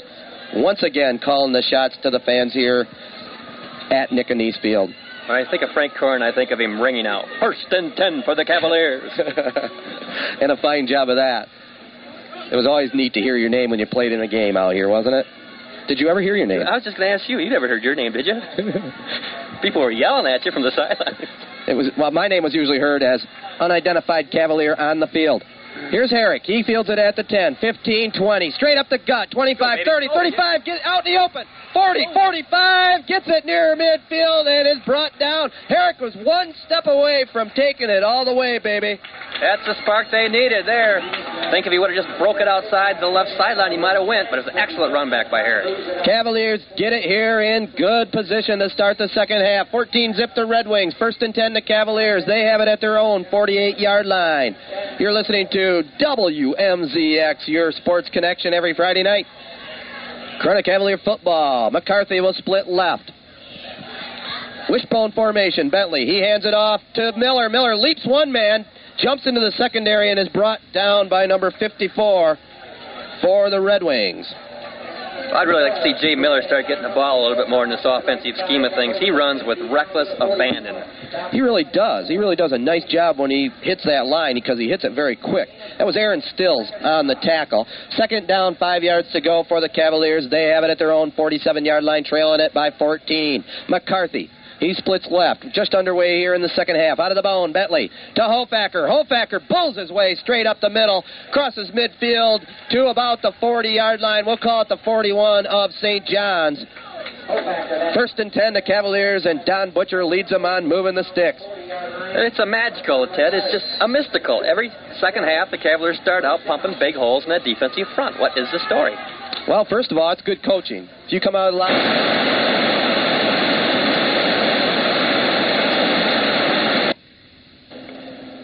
Good evening. The time is five minutes past the hour of 9 o'clock here at WMZX Owosso, 103.9 FM. I'm Drew Hunter, and we have Ted Fattel live on the phone letting us know what is taking place out at the Corunna St. John's ball game. What's going on out your way, Ted? Drew, one of the most bizarre things I've ever seen in my seven or eight years of covering high school sports here on WMZX and all the time I've played ball. We have had a blackout here at Nick and Field in Corunna. It is pitch black on the field. Evidently, there has been a transformer problem, and we have absolutely no power whatsoever in the field vicinity. The, the lights are on in the parking lot behind us and on some of the street lights, but no lights here at the field at all. In fact, it is, it's just really strange. The St. John's Red Wings gathered in front of their bench, kind of out in the middle of the field. Corunna finally decided that they were going to go up to the middle school and go back inside where it's light. Uh, the Corunna band has been in fine form, in entertaining the crowd who is just patiently sitting here because you really can't see where you're walking anyway, but they're proving that Lyle Brooks has got them able to play without looking at their music because they're doing a nice job out there keeping the crowd entertained. Really bizarre. Any idea when the game will be back on the air? No idea right now. Everything's pretty much speculation. There is a possibility this game could be done for the night, and they may have to resume it another time. It depends. What is the problem? They have called in consumers. I haven't seen them show up yet. But if there's a uh, transformer problem, there is a possibility that it could take anywhere from one hour to three hours to get one here, and then another couple hours to fix it. And if that is uh, what is decided is going to happen, I got to believe that this game will be done for the night. But that's all speculation right now. We uh, we are just awaiting any kind of official indication of what's going to happen. What point in the ball game exactly, once again, were we when the power failure occurred? Well, what happened? We got the second half kickoff underway. Corunna took the kick, trailing 14 to nothing, I might add, and took the kick, and uh, Herrick returned it to about midfield. Corunna, I think, had only two plays from scrimmage when everything was killed here power-wise. So I'm going to just guess there's anywhere from 10 and a half minutes to 10:45. I believe, I don't know, you can check your records there on what time the power went out. I think it was somewhere around 8:45. Any other uh, indication? Everything appears to be calm and steady out there. Nobody trying to rush to get to the exit or anything. Nope, nope. Everything's been really calm out uh, in the stands. In fact, the student body and the fans are really kind of getting into this. They're they're just sitting in their seats in the stands. But the cheerleaders, this was young cheerleader night, by the way, so there was an extra amount of youngsters here cheering on the track right in front of the home crowd, and they put on a, a big halftime show. Fortunately for the really young cheerleaders here at Corunna, a lot of the parents took them home after they were done, so there would be no uh, you know panic with the youngsters. But uh, right now, the high school kids and the band and the cheerleaders are out on the track doing the can can. The cheerleaders are. The band, as I mentioned, it's amazing. Now we have some kind of activity here. What do we have? It seems like there was some kind of flickering. Yes, the lights are starting to flicker on, so they seem to have, it looks like, solved the problem, Drew. So with that, how about that? So An we could be exclusive here on WMZX that we are. Looks like we're going to play football again tonight. I would say uh, actual play won't be for another 20 minutes, but uh, we'll get uh, Marty Crook, uh, Crank back up and get back on the air, okay? Sounds good. Okay, Drew. Talk to you. Talk to you later. That's Ted Fatale. He called us live on the phone to let us know what's going on with a power outage over there in Nickanese Field. Apparently, the power has resumed. We'll have that game back on in just a few minutes. Okay, now we have, I believe we have a power resumption out at the Nickanese Field, and I believe Ted is live on the other end of the Marty unit. God said, let there be light. That's right, Drew. We are back. Uh, St. John's going through their calisthenics. If you're just tuning in, one of the most bizarre things I've ever seen in all these years at the microphone. Event we had just a complete power outage here at Nickanese Field. And uh, Chris, looking out at the crowd, there isn't many people that have left this stadium tonight. You know, I don't think anybody's left, Ted, but, you know, a lot of people think we're in the dark when we're broadcasting anyway, so we felt right at home. you got that right. About a 25 minute power outage, and just it's just bizarre. You know, it, obviously not even close to the magnitude or anything of the earthquake in San Francisco in the World Series, but uh, yeah, it kind of gives you that little feeling of what what else could happen. You know, it was it was, it was interesting. Yeah, but it's the first time I know. I think that's ever happened like this here since we've been around, and we've been around since dirt. So. Uh, you're right about that. If you, like I said, if you're just tuning in, the score is St. John's 14, Corunna 0. Corunna received the second and a half or second half kickoff, and Rob Herrick returned it up to approximately midfield. Corunna ran a couple plays and looked like they're driving pretty good. Two two six yard runs by Herrick and Hofacker got the first down. And then the big down, the lights went out, and that's where we're at. So we've got almost an, a complete second half to play with Corunna trailing by 14, and they had to put a call into them to get them out of the middle school so they can get out here and play a little football. I wonder what would have happened if the play would have been in progress and the pass would have been caught and they'd been running for a touchdown or something. Chris, you know, this, this brings back a memory of we did participate in something very similar to this. Oh, yes, we did. Yes, we did. We were over in Montrose getting our behind spanked by the Rams you at that time. Say that. Well, we might as well tell it like it is. We're playing basketball. This is back in, uh, we'll just say in the 70s. Yes. And, uh, suffice to say. And we were over in Montrose, and play was going on on the basketball court. This is football, and at least the play was stopped. There was no play going on when it happened here. Oh, I think Ted was shooting. Usually he was. And I tell you, it went in. and nobody ever saw it. We were in the middle of a game, and the lights went completely out. And I'm telling you, that is a scary feeling when you're on a basketball court and there's no outside light whatsoever, and it was pitch dark. The lights went out, and I just immediately the, the one memory comes back to me is I just immediately hit the floor and covered my head. Hey guys, I personally think that's been part of my emotional problem the last 20 years since those lights went out on that floor, Ted. I, I agree. Yeah, Drew. I just got a hold of uh, Ovid Elsie to get an update on their scoring, and I tell you what, it sounds like there's some pretty amazing football going on over in that area. Hey, Um, there's no way you can uh, tap into that and give us a little play-by-play, is there? Uh, not at the moment, no. Uh, at the going into the half, it was Elma on top, 19 to zero. Yeah. Since then, OE has scored three straight touchdowns with extra points, bringing the score 21 to 19 Ovid Elsie. 21 to 19 over Elsie all of a sudden. Oh, amazing. 21 unanswered second half points. So you're not feeling too bad, Andrew? Uh, no, definitely not. All right. So they got themselves a dandy over in Marauderville, and I bet there's a big crowd on hand for that. It's every indication so far. You know, we might have double broadcast teams for next uh, Friday night. WMZX trying to make accommodations and make some sales so we can be over there for the tape delayed version of the Ovid Elsie Chesaning game. I know uh, OES will probably be there live, won't they? D- uh, definitely, all OE games are covered live, so yeah, I'd say so. Well, we'll have excellent coverage. You know, you can listen to it live on OES, listen to the Wasso game live on WMZX, and listen maybe to the Ovid Elsie Chesaning game on tape. We're take rambling two just a little bit. take, two Walkmans, put one in one ear and one in the other. You know it. You know it. Well, I'll tell you, a lot of action going on tonight in the area, but uh, a lot of non-action happened here with the blackout. I'll tell you what, Drew. Instead of us rambling on, can you give us a, a quick weather update and maybe take a quick check on the news and see what's happening? We definitely can do. Do it up uh, about two or three minutes, okay? You got it. All right. Back to Drew Hunter.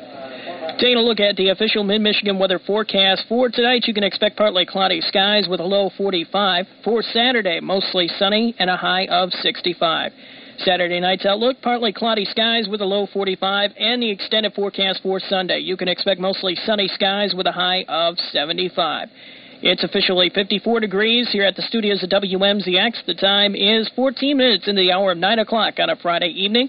September 18th, 1992, and a lot of excitement is taking place on the gridiron action tonight. As uh, going into the third period, as you are aware, we had a blackout at Nickanese Field, and that delayed the game for approximately 25 minutes. They're getting things reset to start that up again. Over in Ovid Elsie, it was a 19 to 0 lead for Elma going into the half. Since then, OE has had 20 or three unanswered touchdowns and extra points to bring the score 21 to 19 OE. And we now return to the live action or semi-live action, considering that we recently haven't had football action out in that at Nickanese Field for the last 25 minutes due to a power outage. To let us in on more of the details of that, we got Ted Fattel back at the field live, covering all the exciting action. Thanks, Drew. The lights are on, and there's lots of people home here as uh, we're going to get ready to play second half action in Corunna. Ted Patel and Chris McMillan here on WMZX, and we did have a blackout. We've got assistant principal here, Jim Duffield. He's going to explain what exactly happened. Jim, come on over. There was some speculation whether there was a transformer problem, and obviously that didn't seem to be the case. No, it didn't, Ted. We were real lucky to have some fans here that uh, work for Consumers Power, and uh, we're able to find the problem. Apparently, in a, in a very large fuse. I've never seen one this big. It's not not the kind you change at home with your washer and dryer. I'll tell you that. They had to wrench it in and out, and fortunately, we had an extra one. It Took a while, but we found the problem, and they got it back working. We're real lucky. Excellent teamwork by all that was involved, and uh, fortunately, we're going to get back under play here. Thanks, Jim. Only a 25 minute break. It could have been a lot longer than that, and it could have been actually a postponement of the game until a later date. But we're ready to play here. Corunna trailing 14 to zip to St. John's. 11:25 to go here in the third period. From the St. John's 41, McCarthy will go in motion to the right. Now he stops out of the bone. Bentley pitches it deep to Herrick on the gridiron, and it recovered by St. John's. Number 42, Josh Fedowa picked up the fumble. It was a pitch from Bentley to Herrick, and it didn't look that bad, but it fell loose, and St. John's falls on it. Well, the 25 minute delay can have some effects on you right off the bat, and it looked like just that they were just out of sync there. St. John stayed on the field. Corunna went to the middle school, and for whatever reason, for why it happened, they turned the ball over here, trailing 14 to nothing. 11 minutes to go in the third. St. John's takes over with the ball. Nate Parker will snap it to quarterback Corey Wells. Behind him at the fullback position out of the eye, Glenn Lewis and Ruben Meza. He sends K13, Chad Kenishnek, in motion to the left. Wells back to pass, looking down the right side. Oh, man, wide open, complete. To the 30, 25, 20, 15, 10. He's going to go all the way. Touchdown, St. John's. Scott Byra, a 55 yard scoring strike, and unbelievable two plays, Chris. Turn the lights back out, Ted. We were doing better with them out. Turn the lights back out. That's a statement to remember. Corunna's first play, they fumble. St. John's first play, 55 yard touchdown pass from quarterback Corey Wells to number 22, Scott Byra. Bryra. Bryra. Say that 10 times quick. Well, I'll tell you what, I'll say that coach's name 10 times because I give him credit, all the credit in the world for that play call. That was a great call. Here's the extra point kick. Olmsted out of Wilcox's hold. It's up. The left footer has it with plenty of room to spare against the wind. It's good. And all of a sudden, 10 and a half minutes to go here in the third. It's 21 zip St. John's. Sobex Pharmacy takes pride in serving their community. They carefully serve each customer to meet individual needs. With over 125 years of dedication to the community, it's fair to say that Sobex Pharmacy is committed to you. Service is this hometown pharmacy's middle name. Sobex Pharmacy downtown. A good game can work up a big hunger. Stop at Subway on East Main behind Burger King and enjoy a terrific sub. Mention the score of tonight's game. We don't want to mention that right now. and you'll receive a free bag of chips with the purchase of any sub and drink. Subway is open Friday and Saturday till 2 a.m. Sunday till midnight in the Owosso East Mall. Ten and a half minutes to go here in the third. 21 to zip St. John's after the blackout. Corunna fumbled the first play. St. John's recovered. Quarterback Corey Wells found a wide, wide open. Scott Brya across the middle. There wasn't a Cavalier within 20 yards, Chris. Rod Serling isn't in the audience, isn't he? 21 to zip the Red Wings. What's that ESPN commercial? In your face? In your face. Disgrace. Herrick deep for the Cavaliers. He'll catch it. Nope. It's going to be Vondolowski at the 5, 10, 15. Cuts it across the 20. 25. Flag on the field. And Vondolowski gets to about the 30, but I got to believe it's going to be an illegal block against the Cavaliers where the flag flew and hit the gridiron. It certainly is. Anytime that flag comes back behind the action, it's an illegal block. Well, we're going to be signing off this game a little bit later than normal due to about a 25 minute blackout just after the first half, or just after the second half was starting. Maybe you ought to sign up right now, Ted. no, this Cavalier team's got more character than that. That's for sure. They need to put together a drive right now, though. Oh, but Elsie, you might note, leads 21 to 19 at, at the last check, and they were down 19 to 7, and bang, bang, bang, back in front. Good coaching job over there by Ferratona. A lot of people thought they were going to be down this year. They lost a lot of seniors off that playoff team last year, but hey, they still load them up over there. 10 26 to go here in the third. 21 to zip. They're still talking over this penalty, and there should be no debate. It's just going to be marked off against the Cavaliers on the clip. Changing balls a lot tonight. I don't know what the reason for that is. I don't know if somebody's somebody spitting on the thing or what, but I've seen a lot of ball changes here. It's not wet or anything out there. well, both teams, you know, get to change the balls at their uh, at their discretion as far as on the change of possession. Some teams like rubber balls, some teams like to use a leather ball. I think that's what we're seeing here tonight. The field certainly isn't too wet, but it's going to be first and 10 the Cavaliers from their own 13 yard line. They really got their backs against the wall, trailing 21 to nothing, but we still got almost a full half of play. McCarthy split to the left. Cavaliers with the wind at their back, out of the bone. Bentley pitches it deep, dangerously, but to Miller. Miller gets some blocking. A flag on the field, another illegal block. Miller crosses the 30 to about the 35, and the referee says, "No, no, we're going to bring this one back." Wiped out a nice 20 yard gain there. Good execution. Bentley was hit as soon as he pitched that ball it opened up nicely, but all for naught. He timed the pitch very, very nicely, is right, but uh, it's coming back and it's going to be inside the 10 yard line. The Cavaliers on their own 10. Kind of self destructing here. They've had three fumbles lost at costly times, and now they've had big penalties bring back nice plays. Let's bring you up to date here. After a scoreless first quarter, St. John's scored on a 60 yard pass from Corey Wells to Sean Novak. The point after was good by Olmstead. 7 zip, the Red Wing. St. John's kept the momentum going. With no time left on the first half clock, they scored on a six yard run by Wells. And the point after again, good by Olmstead. The Red Wings led 14 to zip. Started the second half. We had a 25 minute blackout. Cavaliers probably wish it was still in effect as they fumbled their first play, and then St. John scored on a 55 yard pass. Wells to Scott Byra. There we are, 21 zip. Corunna with the ball now. Handoff, fake handoff to Hofacker. Bentley keeps it himself around the right end, dives up to the 15 yard line, brought down by Hybeck along with Matt Felposh. I think if this is any indication of how tough the MMB is going to be this year, it's going to be a murderous affair coming down the line. You got to play over LT Chesty and Ionia after this game. No rest for the wicked. 9.20 to go here in the third. Corunna trailing 21 to zip. Out of the wishbone. Hofacker right behind Steve Bentley. McCarthy split left. Bentley looks right, pitches it deep to Herrick. Now Miller, rather. Miller breaks a couple tackles, cuts it up against the grain, tucks it in, dives for the first down, up to close to the 30 yard line. Jay Miller is the highlight film tonight for the Cavaliers, really showing some excellent running ability. This is Jay Miller as a running back. Boy, you, you got to get this kid the ball more. Any kid that's got moves like that, get him the ball. He does. He has some natural ability, and he's definitely showing it tonight against the Red Wings. One of the few bright spots by the Cavaliers, to be perfectly blunt.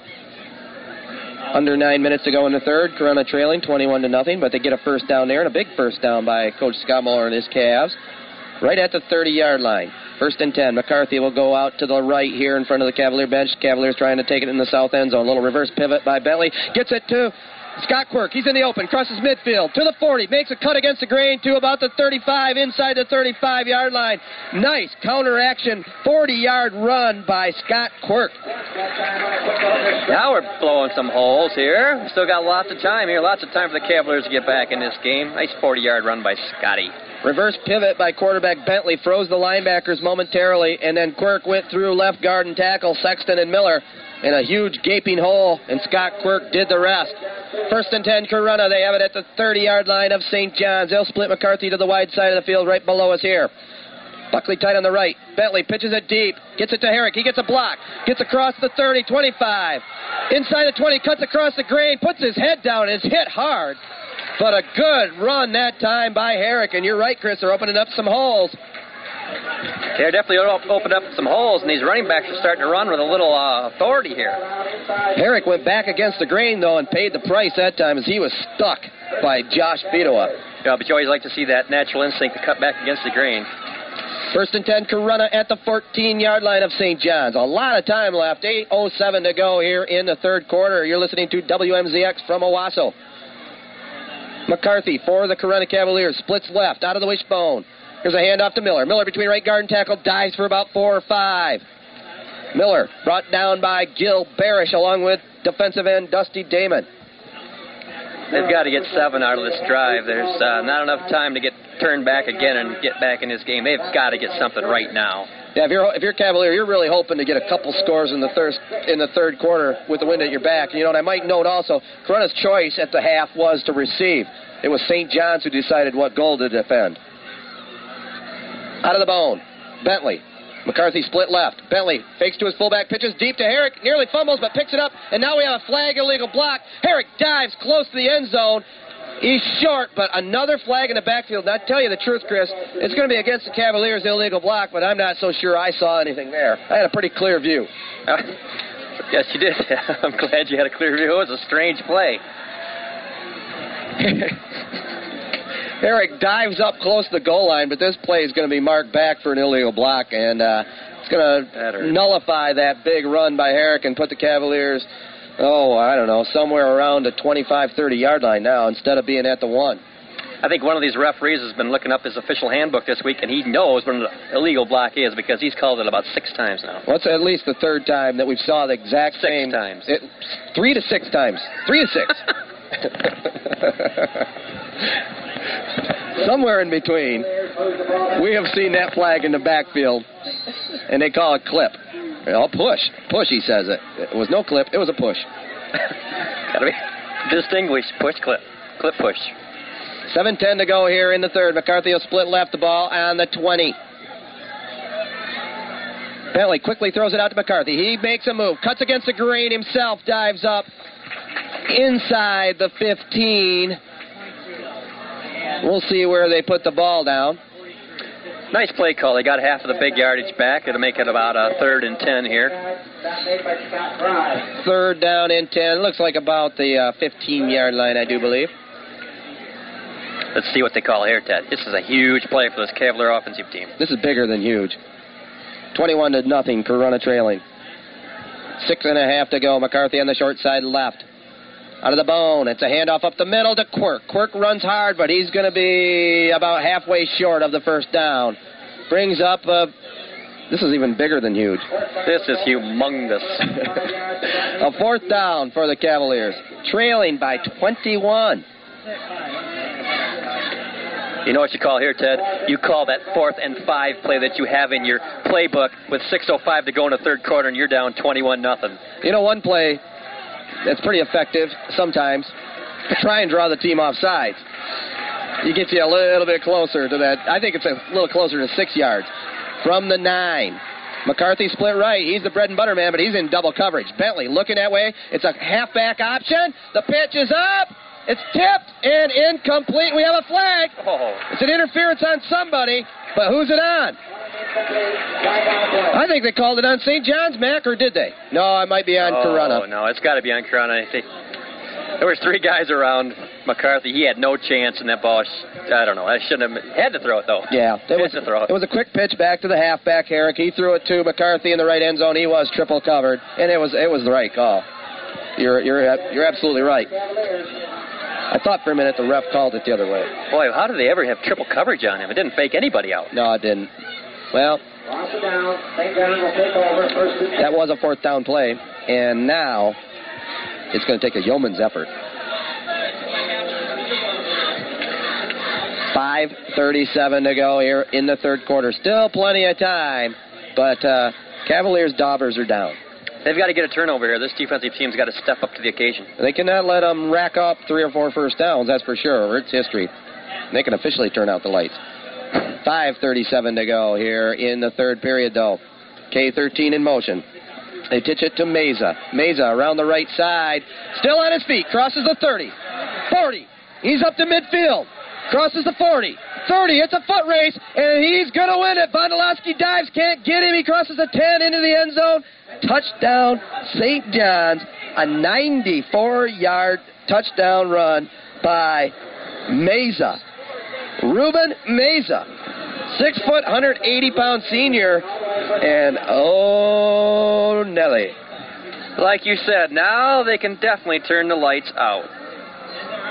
Well, they are unofficially out right now. My 95 goodness. yard, 94 yard touchdown run, and he uh, he broke some tackles. There was some poor tackling there by the Cavaliers, but an outstanding effort by Ruben Mesa.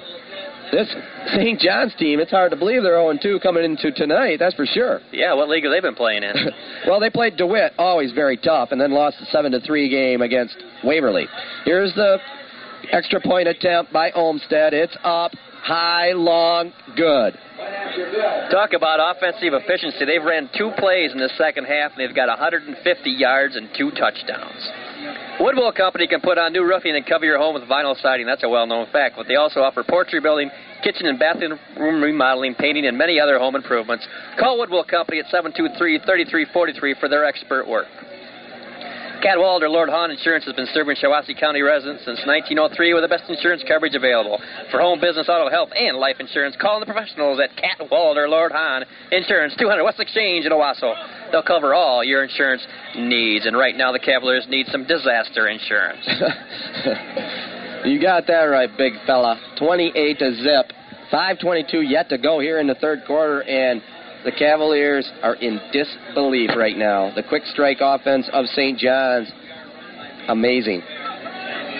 149 yards in two plays. You heard it.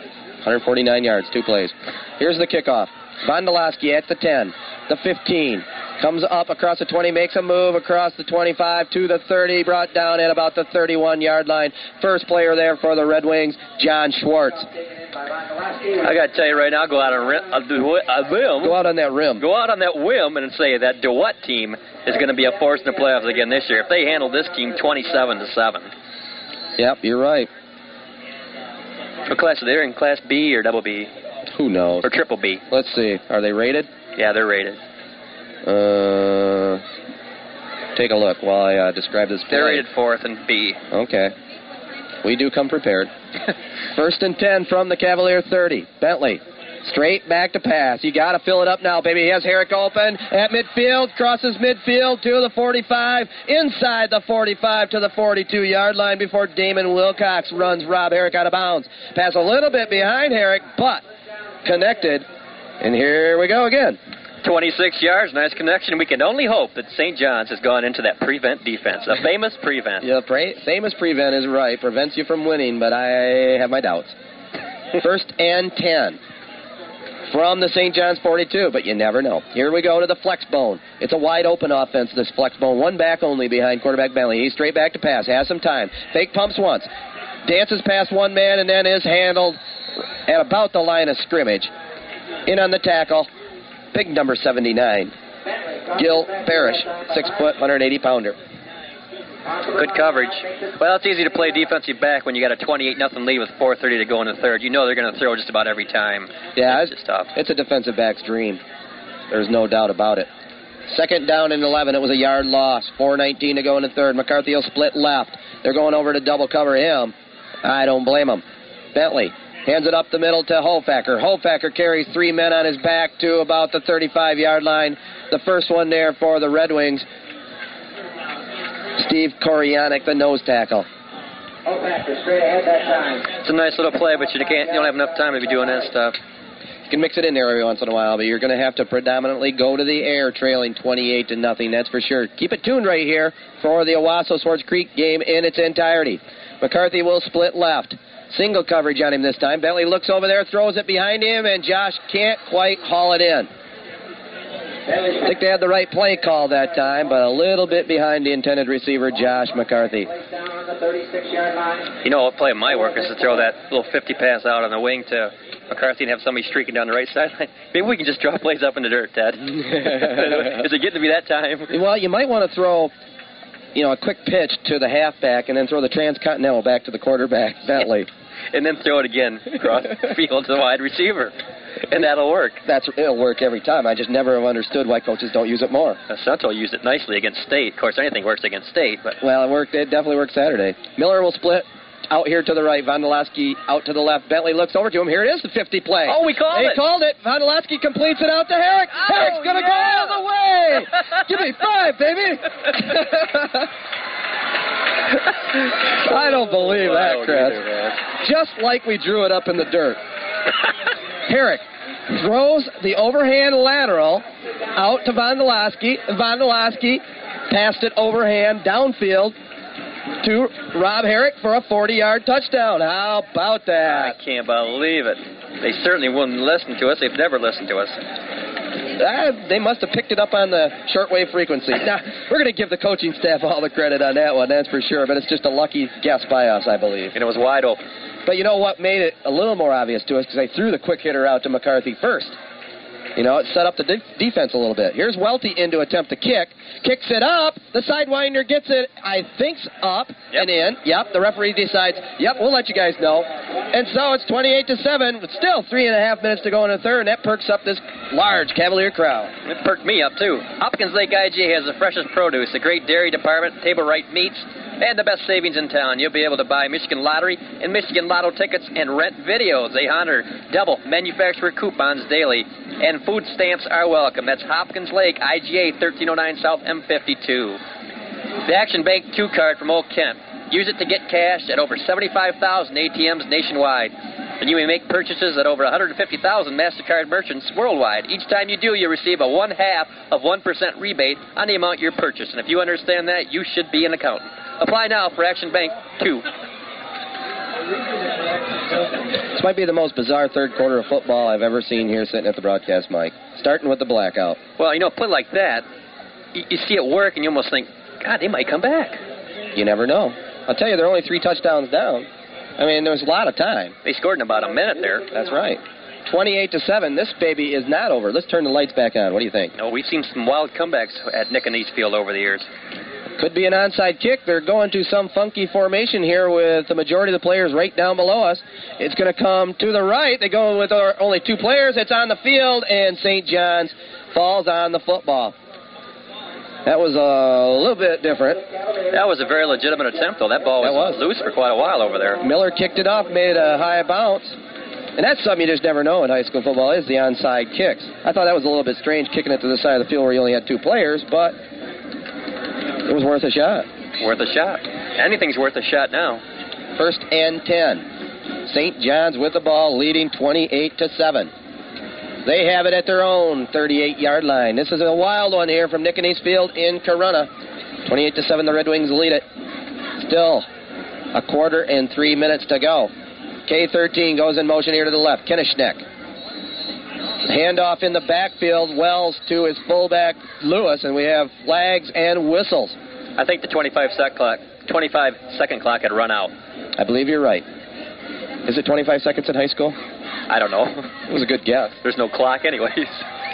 Well, there was no clock earlier on the blackout, but it was illegal motion on the Red Wings. And so they're going to mark off the five yards against St. John's and uh, a fired up Corunna defense trying to get them back in the game here. Got to have a get the ball stripped somehow. Quarterback Corey Wells out of the eye. Quarterback sneaks. It keeps it himself. Gets a three or four yard gain. Brought down though by Sean Fitzgerald. Well, Ted, that's the first play of the second half that hasn't went for a touchdown for uh, St. John's. Good things perhaps for Corunna in store. Mm-hmm. Can only go up. It's a good sign. Second and 11. From their own 37 yard line, the Red Wings with it, leading by 21. 3.04 to go here in period number three. Keep right where you're at for game two. We're going to be starting a little bit, little bit later than normal. We'll try and wrap things up here as quickly as we can. Wells back to pass, hands it off to Mesa. Mesa brought down by Fitzgerald along with Scott Quirk up very quickly and also Buckley and Welty in on the tackle. Mesa's averaging an astounding 48 yards per attempt here in the second half. Not a bad average. Not bad. And that was his second attempt. That's right.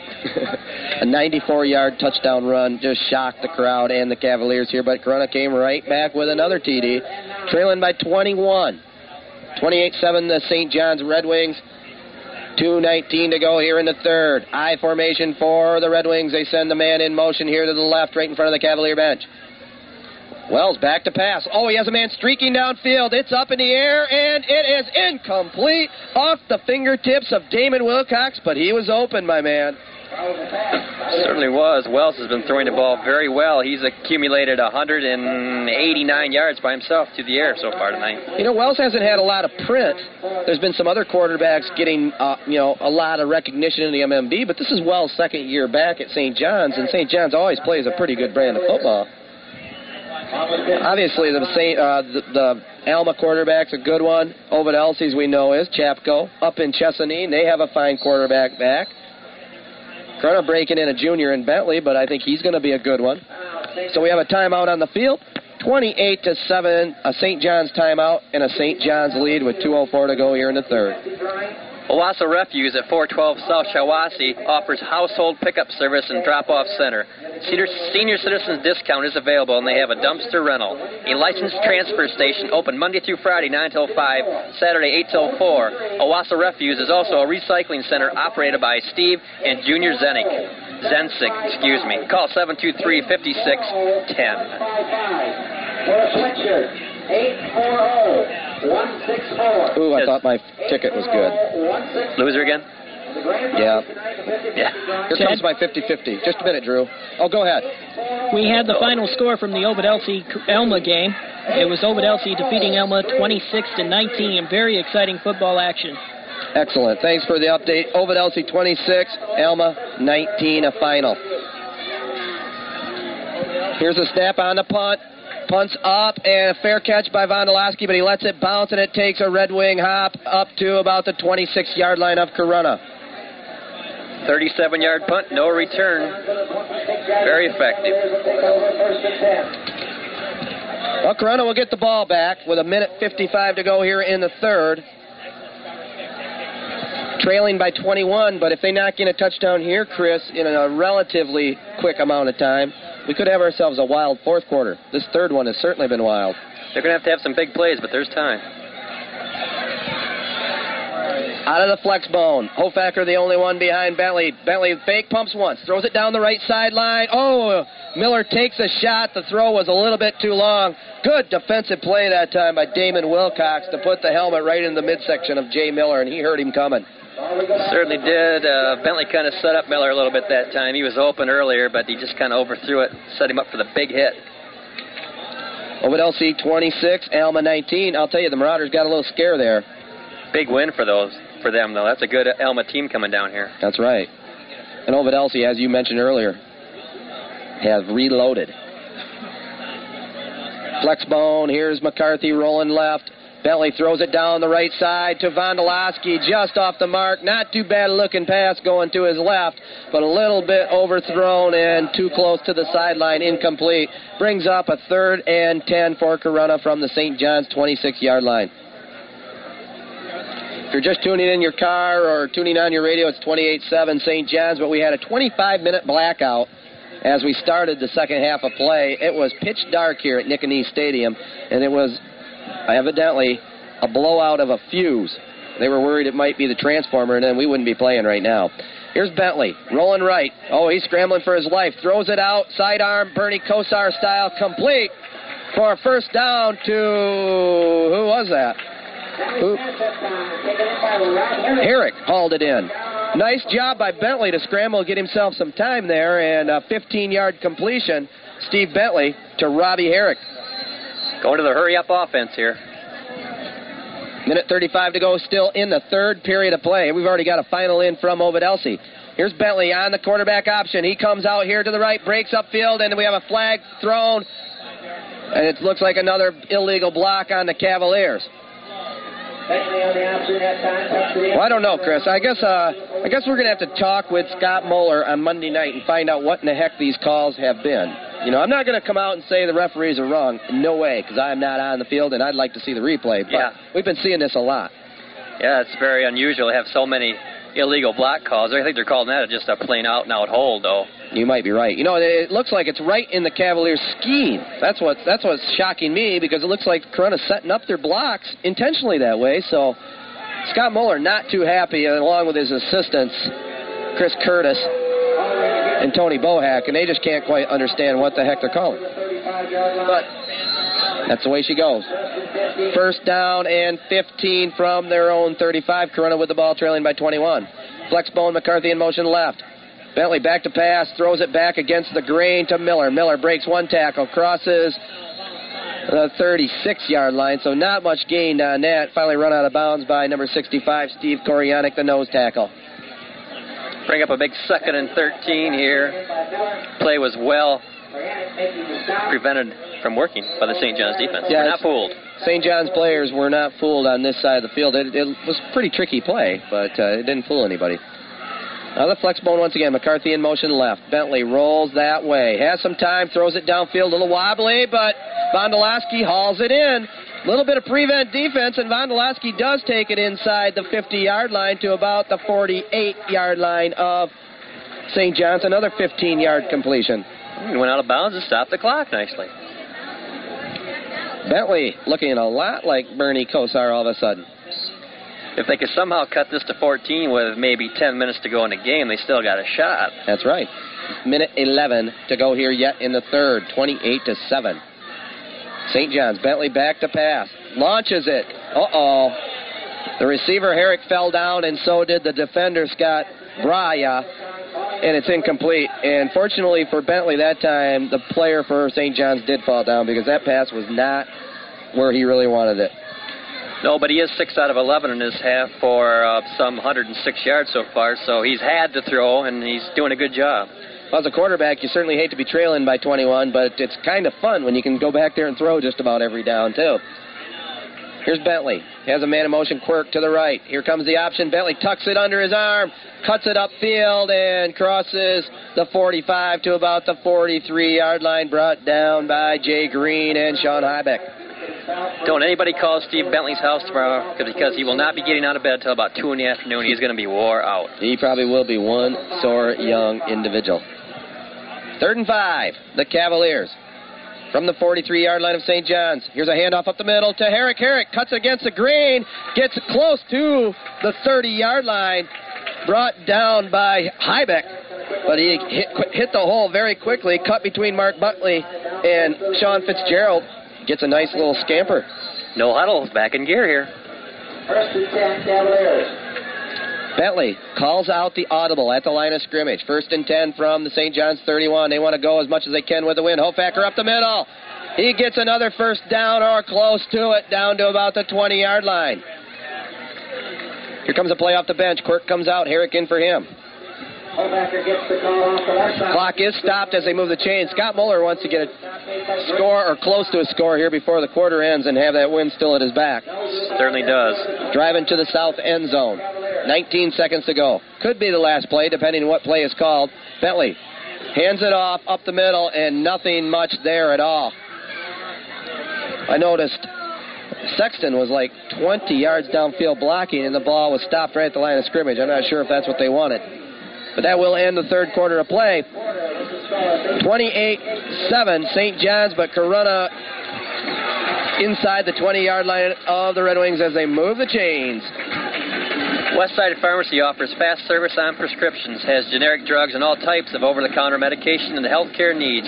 24 hour emergency prescription service is available at Westside Pharmacy, 818 West Main, Westtown. It's easy to put some elegance in your life. See the new Cadillacs and Oldsmobiles at Young Olds Cadillac of Owosso. Beautiful new models and a great selection of previously owned cars are on their lot.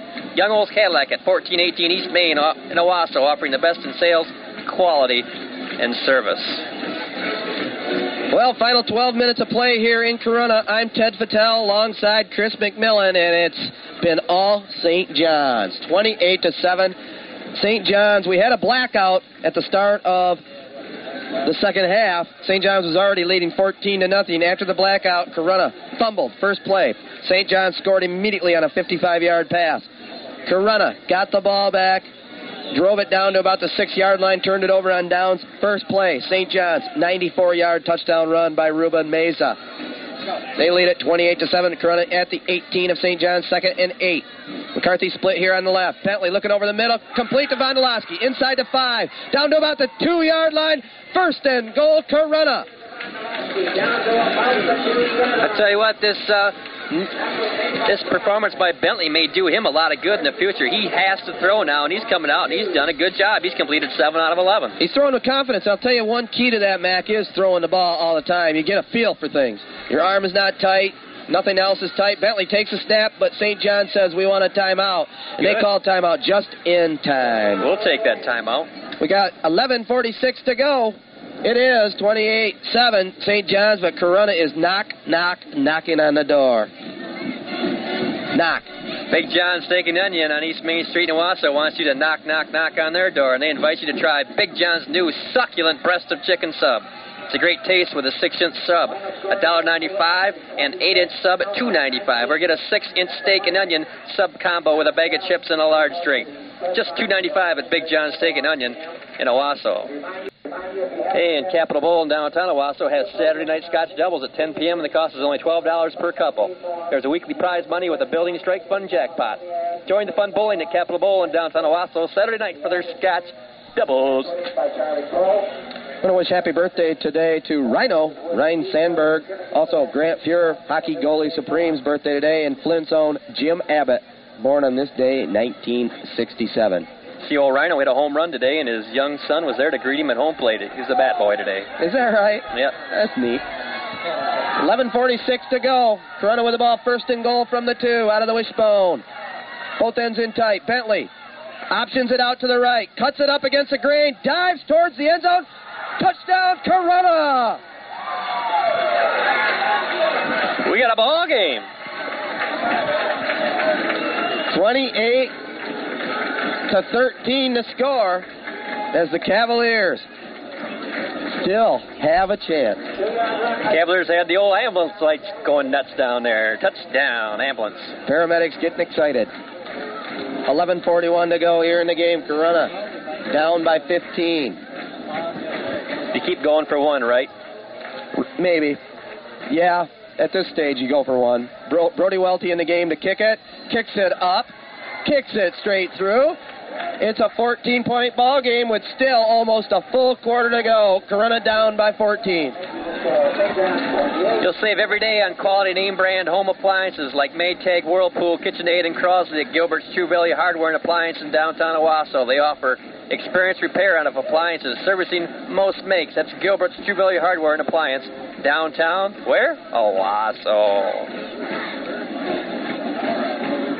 With their education club, Key State Bank gives you the perfect opportunity to make college a reality for your children. Make regular deposits and enjoy earnings interest too. The education club is an ideal gift to give a student. See a friendly customer service representative at Key State Bank in Owosso, Flint, or Lansing. Down 14, 11:41 to go. 28-14. Cavaliers trail it, but they come marching back. We'll see if the momentum can somehow shift back into the Cavaliers' hip pockets here at Nick and Stadium in the county seat, Corunna. 11:41 yet to go. The Cavaliers will kick it off. Is it onside kick time again, Mac, or do you boom it down? I think you boomer this time. Boomer sooner. Miller will kick it. Let's see what happens. Looks like St. John's with their regular kick receive team. Schwartz, Mesa, and Highback deep for the Red Wings. Here comes the onside formation. Two men here on the short side below us. All the rest of the Cavaliers on the other side. Miller kicks it that way. Bounces on the field. Bounces up in the air. It's on the gridiron and it's recovered by St. John's. Oh, it took the ideal bounce for an onside kick, but heads up player over there. I think it was number 43. Matt Felposh, it was. Excellent job. He tipped it up in the air and regained his composure and hauled it down. Well, somebody's going to have to stick a helmet on the ball and pop something loose here. 11.37 to go here from Corunna. 28-14, the Red Wings. A 55 yard touchdown, a 94 yard touchdown, a 60 yard touchdown tells the story for St. John. Quick strike. Big play offense. I formation. K13 in motion here to the right. Kenishnek. Handoff up the middle to the fullback this time. And there's he's gang tackled by a host of Cavaliers. Lewis was the carrier. He was tackled by the whole front wall of Corunna. Condo Miller, Moore, along with Ryan Buckley. The thing about this St. John's offense it has not self-destructed yet. They have yet to put the pigskin on the green stuff, and the Cavaliers need a turnover. St. John's got to tip your hat to Coach Bart Colheed because they have had an outstanding game plan tonight. Second down and 11. Out of the eye. Man in the slot to the right. He goes in motion to the left. Wells options it out here to the right. Gets it to Mesa. He gets a block. Crosses the 45. And we have a flag on the field. And let's wait and see what the f- penalty flag is here. It was about a six yard gain. Holding on the Red Wings, and they know it.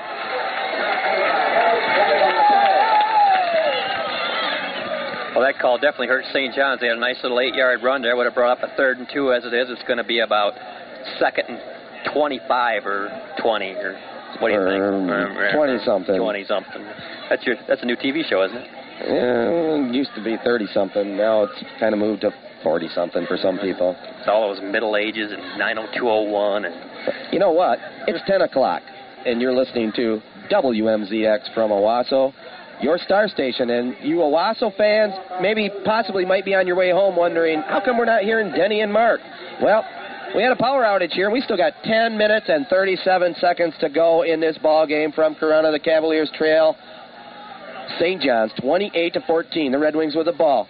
Second down and 16 from the 35. Wells looks to pass. High lob pass over the middle. Nearly picked off by Vondolowski behind the intended receiver, Sean Novak. Cavalier defense stiffening now.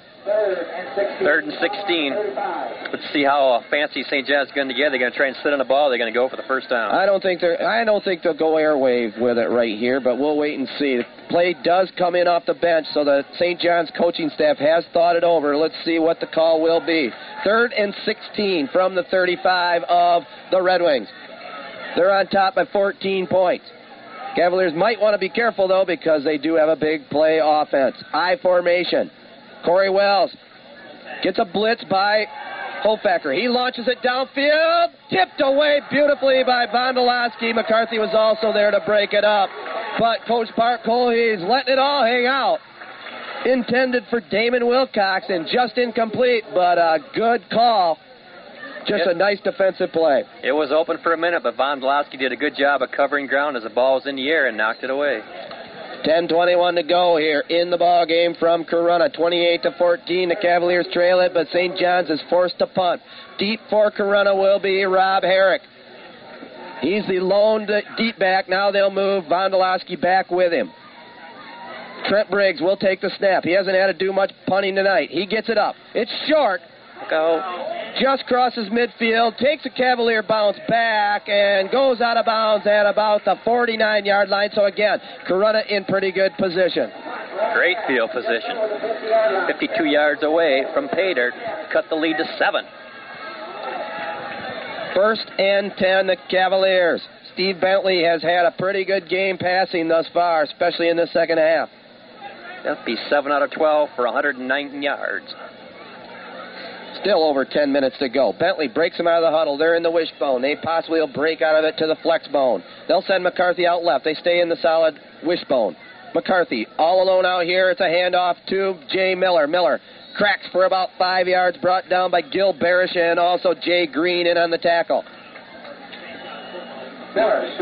This is definitely a drive you want to get something out of. You can even even take you know four or five minutes off the clock and get it done, but you definitely got to get something here. Can't take your time too long in the huddle though. They break out of it quickly here. They did huddle up. McCarthy split left.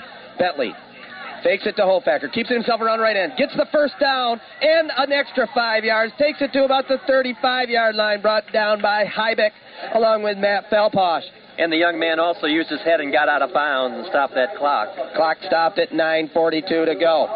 28 to 14. If you're just tuning in or just leaving the Owosso game at Wilman Field, we had a 25-minute power outage just after the second half started. Lights were completely out here at Nicken East Field in Corunna, and that's why we're a little behind schedule. Bentley takes a snap, pitches it deep. It's on the gridiron. Miller crawls for the ball and gets the pigskin back at about the 46 yard line. Cavaliers fortunate to get that one back. You know, I think there was a little uh, mix-up there. The Cavaliers had not, took the ball out of bounds, and the clock was stopped, and they still went to that hurry-up offense. They could have took their time, went back in the huddle, and called the play. I don't know if that had anything to do with it, but good call. Second down and 20 from their own, or from the St. John's 46. Clock is moving now. Vondolowski split left. Quirk split right. Hofacker behind quarterback Bentley. Bentley straight back to pass, looking downfield. He has a man in the open. Quirk, Quirk crosses the 20, 15, down to the 10, inside the five yard line. Tremendous pass by Bentley and tremendous play by Scotty Quirk. 35 yard completion. Bentley to Quirk, and we're down at the six yard line. That was one of the best passes Bentley's thrown all night and all year. He zipped that baby to the far sideline. Is there a comment earlier about turn out the light? Yeah, but now I'm coming. They're knock, back knock, on. knock. Knock. You hear me knock? I'm coming in. They're back on. From the six, hand off to the big guy, the Hoss, Hofacker. Carries three players on his back, gets down to about the three. Brought down by the left side of the St. John's, St. John's line, Koryanic, Barish, and Damon. You know, I had no idea that Corunna had such a potent offensive uh, air show. I'll tell you what, if it wasn't for the quick strikes of St. John's, Corunna would be sitting a lot better right now. St. John's has scored three touchdowns of over 55 yards. Kind of deja vu of the Owosso game last week. Second and goal from the four. Hofacker on the fake. Bentley keeps it around right end, and good play that time by the defensive end by St. John's. I believe it was Dusty Damon there on the tackle.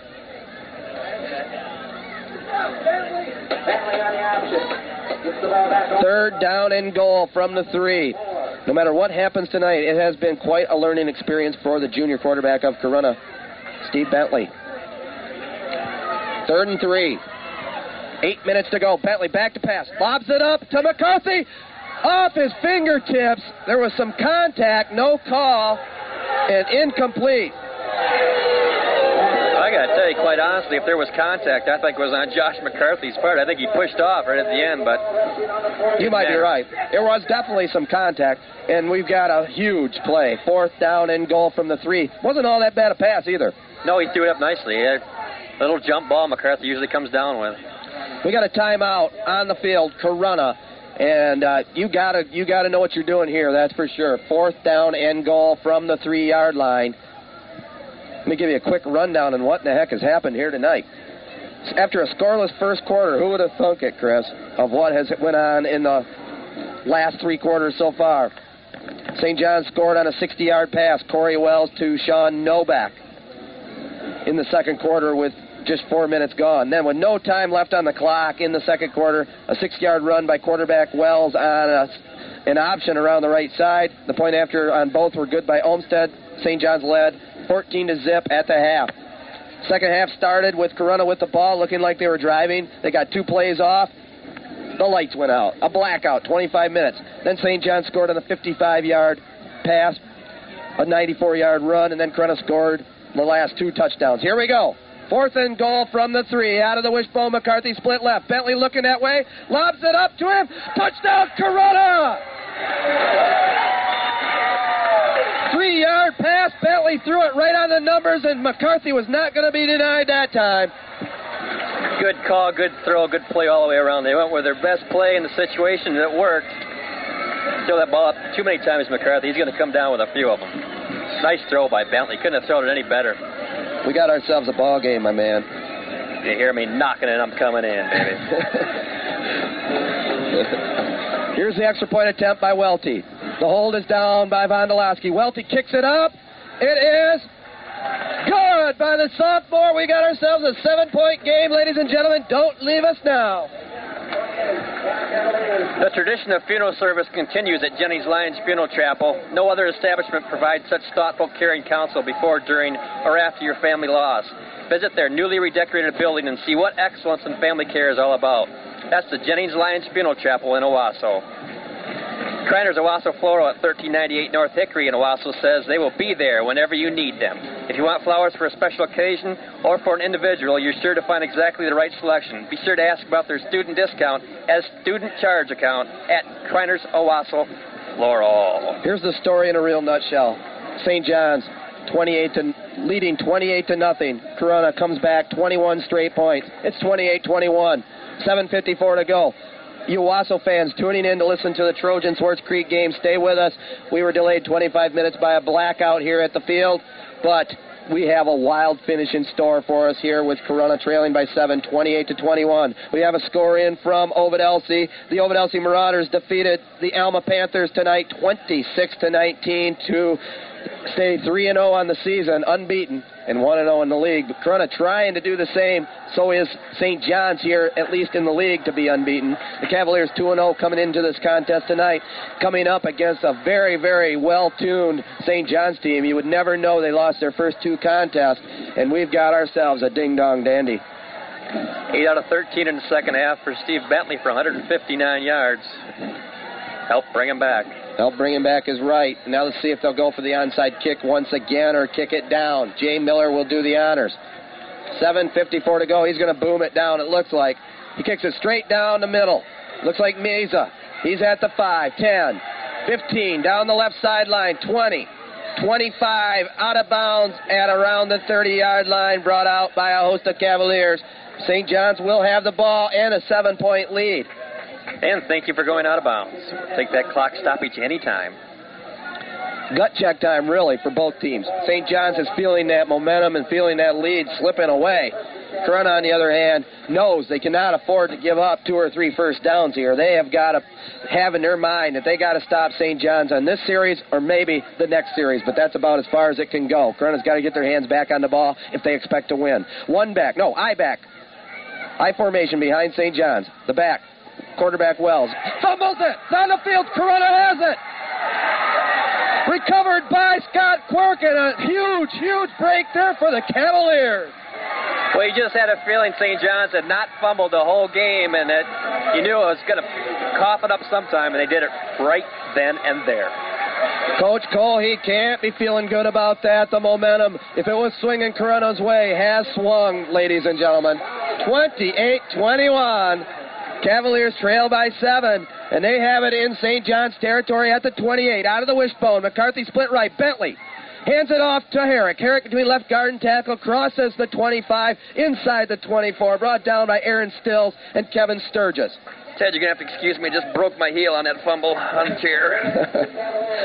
7.20 to go. 28 21. The Red Wings. McCarthy will split right.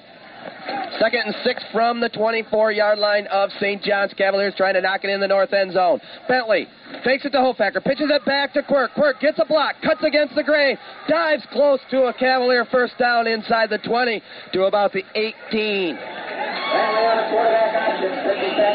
We've got an official's timeout on the field. I think they're going to bring the chains out. Let's see what they say. They are going to stop the clock with seven minutes and even seven minutes to go. 28 21. St. John. You look at the uh, statistical sheet here. It said the Cavaliers have ran 33 plays in the second half to St. John's 8. and the Cavaliers totally dominated except for those two long scoring bursts by St. John's early in the third quarter. This is one of the wildest games I have ever seen on a football field, Chris. And you've seen a lot of them. Oh, I've seen many, many, many. Till you almost went blind. just about. It's a good one. It's a good one. It was just short. Third and about a half a yard. The Cavaliers have it at the 18 yard line of St. John's Bentley. Over center. Mahan. Hand off to the big guy. Why not? Oh, Hofacker into the secondary. Across five, four, three. Down at about the one yard line. The referee says he didn't quite make it. Hofacker straight up the gut, my man, down to about the one. I like the way you held it, your scoring touchdown. I held it off that time because earlier this year I think I called one and I didn't want to do it again. Knocking on that door. Leo Constein thought it was a touchdown, though. we were all trying to push the big guy in there. 6:48, first and goal from the one. The Cavaliers down by seven, trying to get within a point. McCarthy split left, keep it on the ground here. Bentley on the quarterback sneak doesn't get much. I don't think he got in. He might have got within a half a yard, and it looks like the stick was right at the half a yard line, so he was stopped right at the line of scrimmage. You still got to kind of hurry here, but you got to keep it on the ground, Chris. Two more times at least. I don't think they have to hurry. They just got to get it in here. Give it to the big boy one time. 6 19. Yeah, you're right. I lost my head for a moment there. We're going for the tie. That's right. Second and one.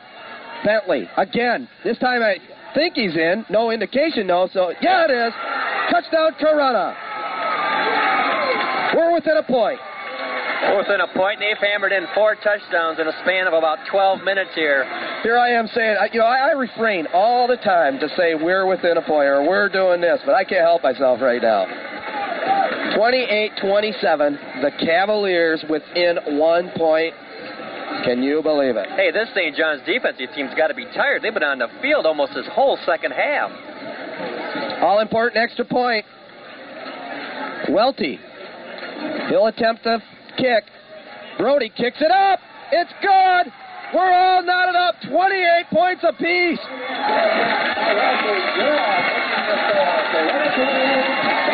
What a great comeback by this group of Cavalier football players. Chris, I'll tell you right now, if for some way Corunna can win this game, this will be just an amazing, amazing boost until about Monday when they have to start thinking about their next opponent. Yeah, the old 24-hour rule, maybe a 48-hour rule. This isn't, isn't over yet. They still got to win this thing, but who would have believed it 15, 20 minutes ago? It's 10:15 on a Friday night. We still got 6:02 to go here in Corunna. You might as well say it's 0-0. It's not though. It's 28-28. St. John's led this game 28 to zip. Corunna, 28 unanswered points. That's a lot of 28, so I'm saying. I think these uh, red and black and white people feel it slipping a little bit over there on that western sideline. They might be, but I'll tell you, we've seen many games, and uh, all they got to do right now is knock it down and score, and there's going to be a lot of sad Corunna fans going home, but they would have one thing on their mind. They saw a heck of a game, They've no matter seen- what. They've seen a tremendous comeback by this Corunna team. No quit by this Cavalier team, that's for sure, and we don't have to go out on a limb to say that. It has been amazing. Yeah, and who are we kidding? They run the wishbone, the flexbone. They don't want to pass as much as they've had to, but they've executed nicely. And lights went out on a power blackout. The lights looked like they were out on the Cavaliers, but oh no. And here's Miller. He kicks it downfield. Fielded by St. John's. Number 30. He brings it up left sideline, and he is stuck, and there's a flag on the field. Oh, there's some definitely extra act- extracurricular activity going on down there, but I don't know what this flag was. I tell you, Brody Welty came down there just like a wild man possessed and almost knocked that ball loose. It's against St. John's, illegal block. Well, this trailing official's called that about on every kickoff, and we've had a lot of kickoffs tonight, 28-28. Stay with us, ladies and gentlemen. If you want to listen to the Owosso game, we will have it on in its entirety, but we have got ourselves a wild one here in Corunna. St. John's took the lead 28 to nothing with approximately four or five minutes to go in the third quarter. And unbelievably, Corunna scored on a 40-yard pass from quarterback Steve Bentley to Vondolowski. They scored on a two-yard run by Bentley. They scored on a three-yard pass from Bentley to McCarthy. They scored on a one-yard run by Bentley, and all of a sudden we're at 28-28. Six minutes to go. St. John's with it. First and 10 from their own 14. Corunna's got to be careful here. They don't want to get hit with a big strike, but St. John's has their backs against their own end zone. I formation. The Red Wings, they send K13 in motion to the left. Corey Wells, straight back to Mesa. He breaks into the secondary, carries a couple men with him, brought down by Buckley, and he gets the Red Wings there a little bit of breathing room as he's close to a first down. This Mesa is a dangerous tailback. He was about two steps away from breaking that for about 85 yards. He's already broke one for 94 yards. Yeah, when he gets through that line, man, watch out. What do they got? 28 28 to score. 5.35 to go. First down. First down on the carry there by Mesa. Just got the first down. The ball, first and 10 at their own 25 yard line. Here's a quick snap to the quarterback. Wells, he keeps it himself up the middle. Gained a couple yards on the carry. Brought down by Condell along with Brett Moore. Go straight ahead. Stop made by Moore. I wonder if Wells is doing that on his own or if that's a call in the huddle. I think that was Parker that time. The junior snapped it because he snapped it so quick. It didn't look like any of the other St. John's linemen moved. Second seven from their 28. St. John's with it. Five minutes to go. We're tied at 28 apiece. Man in motion here to the right. Wells hit, but it's handed off to Mesa. Mesa into the secondary. Another first down for the Red Wings. Corunna still shooting the gas, but they're not wrapping up the tackle. And Mesa finally brought down by Herrick, but a first down the Red Wings. Couple consecutive first downs by the senior standout Ruben Mesa. And he feels it, baby. He knows he can break it any time. He's already done it once, and he's almost done it twice in a row now. He keeps the legs really churning. 4.35 to go. 28 28 to score here in a wild affair from Nick Anise Field. Man in motion left, out of the eye. Wells hands it off to Mesa. He's stuck, but he bounces off it. Moore hit him. Mesa bounced off, but the linebackers there were to clean up the damage. Welty and Hofacker wrapped him up. Brett Moore stuck Mesa, made him stand straight up, but the guy is tough. Playing field right now is no place for the faint of heart. These people are doing some popping, helmet to helmet. These youngsters for both teams right now are playing their hearts out, and we are having a classic confrontation here on the gridiron in Corunna. 28 28. Under four minutes to go. St. John's with the ball. Second down and eight from their own 40 yard line. Both ends in tight. Now they send a man in motion here to the right. Here's the quarterback. Decides to keep it himself and sacked in the backfield. Condell in on the hit, along with Terrell Neal at the ankles. Condell is just an expert at that move. He gets so low, he just shoots the gap, and nobody touches him, and he's wrapping up the quarterback's legs before he can even make a move. Third down, 10 yards to go for St. John's. Big play here, Macker. 3.18 to go. 28 28 to score. St. John's with the pigskin. Third and 10. Corey Wells sends a man in motion to the left. Eye behind him. Wells keeps it, pitches it to Mesa. Mesa is gang tackled. McCarthy, Welty, and Wyckoff there on the hit. Punt situation for the Red Wings. Plenty of time for the Cavaliers to take it down. You know, St. John's coaching staff just hates to give this ball up because he knows his defensive team is very tired and Cavaliers have been executing very well on offense. Bring up a very good point there, my man. St. John's defense has been on the field for an awful long time.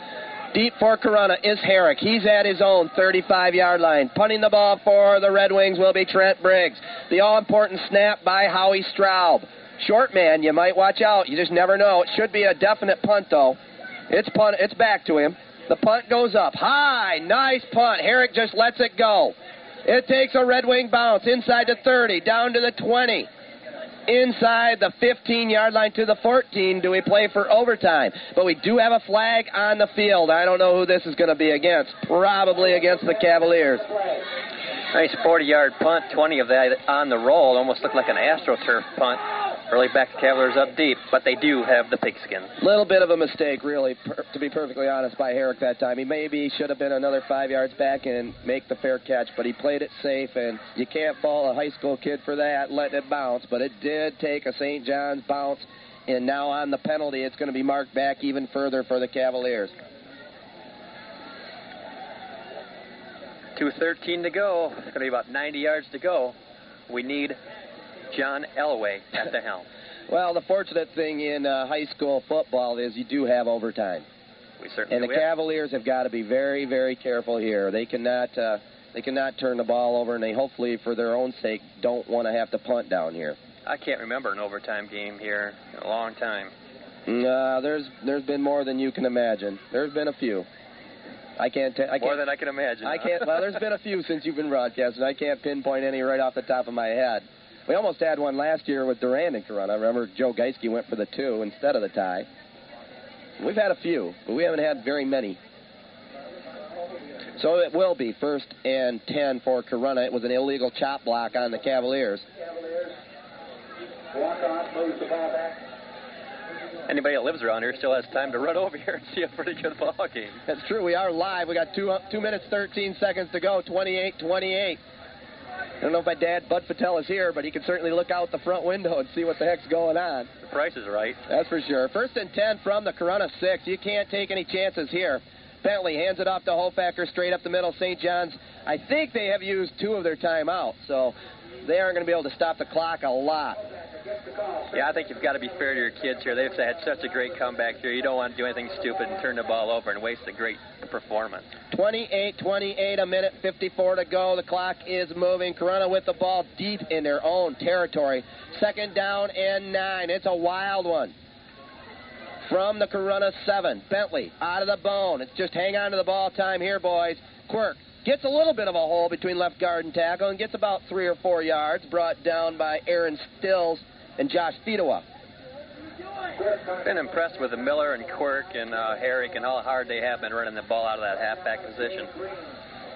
There's a couple of kids that could possibly break one for Corunna, but you, your main emphasis right now is you got to hold on to the ball. Exactly. Third down and four, nearing the one minute mark, tied up at 28. Bentley hands it off again, and we're going to be close to a first down by Herrick. That should stop the clock as they move the chains, and now a little bit of breathing room here, Macker. You might change your philosophy just a hair with a minute four to go. The ball at the 20. Still got to hang on to it. Yeah, it's still kind of touch situation. Maybe a quick pitch or nah, I don't know. we'll see. I take my chances on overtime right now. Yep. First and ten. Corunna. Bentley on the option. Keeps it himself around the right side. Tucks it under his arm. Gets up to about the 25. Brought down by Green and Fedewa. Bentley's been a big part of this half. He's ran the ball nine times and passed it 13 times here in the second half. Certainly looking at an overtime. Second down and five. 35 seconds to go. 28-28 to score. It's been just a Twilight Zone type of night. We've mentioned it before. Out of the bone. Bentley to Hofacker. Up the middle. Has a little room. Cuts across the 35, 40, 42 yard line. Corunna might think about a timeout now. 19 seconds to go. The clock is stopped with 19 seconds. I think now, Chris, you definitely open it up just a little bit. Yep, I think you can throw the ball now, Ted. We're great coaches up here, aren't we? Hey, we called the 50 pass earlier, didn't That's we? That's right. I got him back in the game. Let's get our play diagrammed here in the dirt. Okay, we got to get some dirt up here first. Let's make a guess. Let's just play. Let's be the coach tonight, right now. Well, I, I think you could almost come come back one time to that 50 pass. You might be able to. I, I got to believe, let's send McCarthy as a little bit of a decoy out here on the wide side of the field, Okay. and then throw it the other way to possibly Vondolowski, see what happens. Or maybe send both Vondolowski and McCarthy down each sideline and throw a little swing pass out to Robbie Herrick. Let's keep a few people in the block, huh? We're all tied up, 28 28, 19 seconds to go. Wild game here from Corunna. That Owosso game will be getting over tonight, approximately 1 o'clock on uh, the clock. oh. Stay with us, though. Owosso will be playing Swartz Creek in its entirety via tape delay. Corunna, after the timeout, out of the wishbone. Bentley fakes it to Hofacker, keeps it himself, pitches it now out to Quirk. Quirk runs it down the left sideline and runs out of bounds. Scotty, I think you could have got another five, but he took it out of bounds and stopped the clock. 14 seconds to go. That yeah, that option I is dangerous, I isn't it? I don't like that blind pitch. Not at this time. Bentley though is feeling pretty confident. I mean, he's got the flow of the game going right now. He's got a good feel. a good feel. Well, you got 14 seconds. to Feel feel one time and throw that baby up. What the heck? As a punt. They do have uh, Meza is a safety, Chris. Also another speedster, Ooh. Damon Wilcox. So you definitely don't want to throw a pass to where they have any open room in front of them on an interception. Good point, Ted. That's why you're doing a play-by-play. Vondolowski split left. A man for the Cavaliers split right. Inside trap to McCarthy up the middle. Gets close to a first down, but short. Now, I, I like that play. I do. I've always liked that play. Little inside trap to McCarthy. And the timeout by Corunna. I believe it is their last one. McCarthy takes it to the 49 yard line.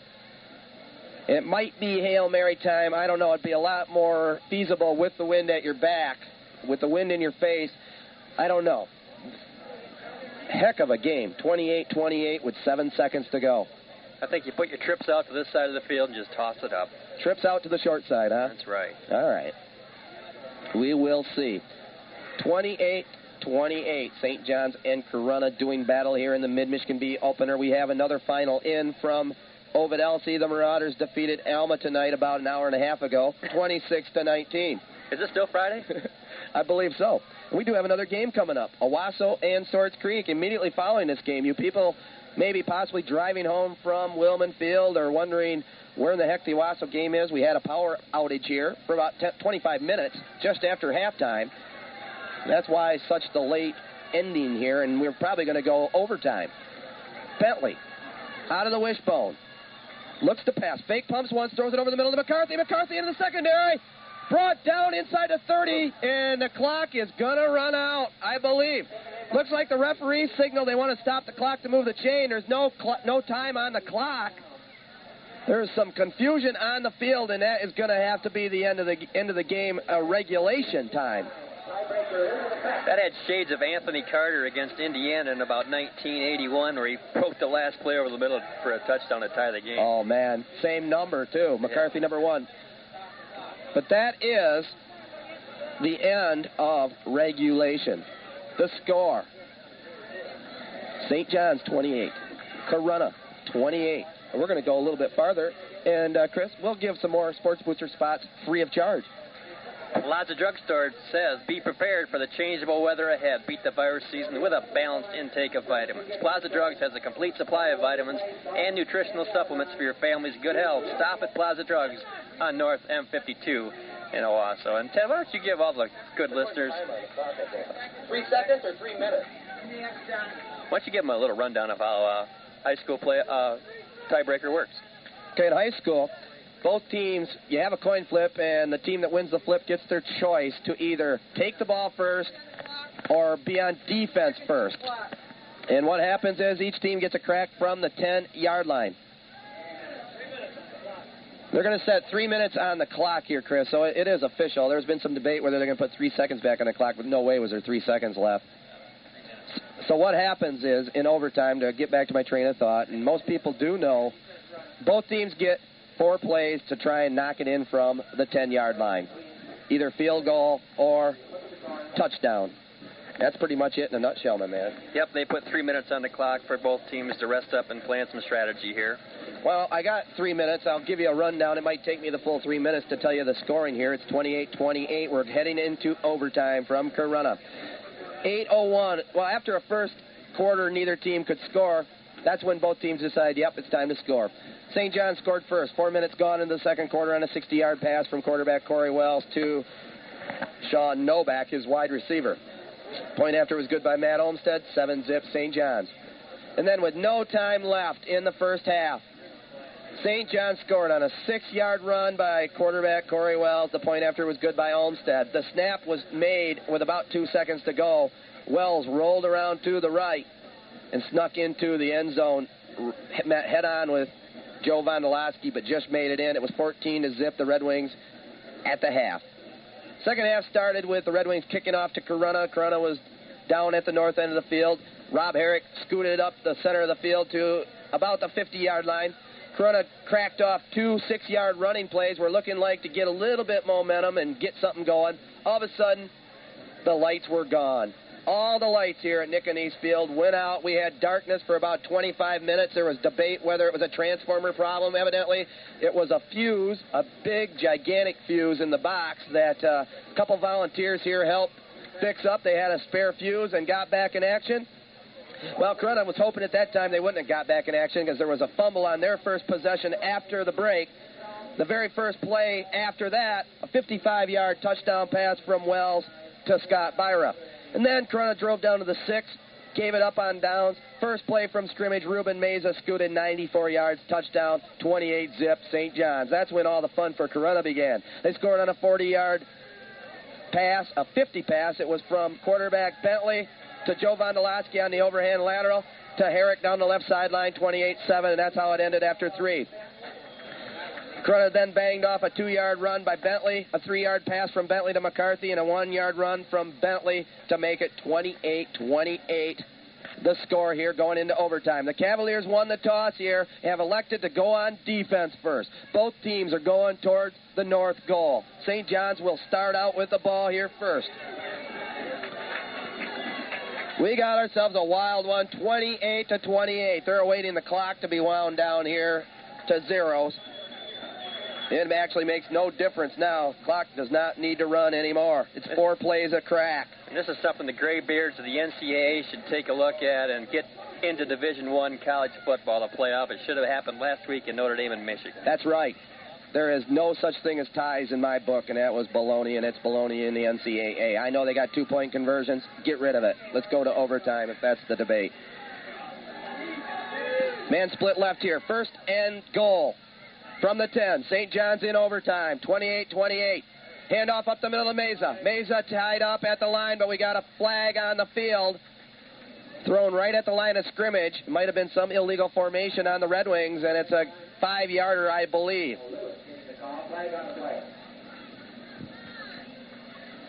Illegal procedure against the Red Wings. Five yard mark off. It'll be first and goal from the 15. We're in overtime 28 28. I'm Ted Patel with Chris McMillan right here on WMZX, one of the longest high school games we've ever been involved in on the gridiron. We've been involved in a lot of long ones. It's a marathon man's type game. That's not the way you want to start out overtime with a penalty. Yeah, good heavens, this is a home game for us. It won't take us long to get home. First end goal for St. John's from the 15. In OT, you get four plays. They send a man in motion to the right. Corey Wells, long count. Hands it off to his fullback. Up the middle, he's into the end zone almost. Brought down at about the one by McCarthy. Scooted right up the gut. That was Lewis. He got 14 of those 15 back, big guy. He's tough. Mason and Lewis are a nice combination. Yeah. Kind of made up for the penalty. He had a huge hole. Corionic Parker, Matt Moon, and Joel Cobb opened up a big hole there, and a mix up by the Cavalier defense that time. 28 28 the score. Out of the eye. Corey Wells. Long count.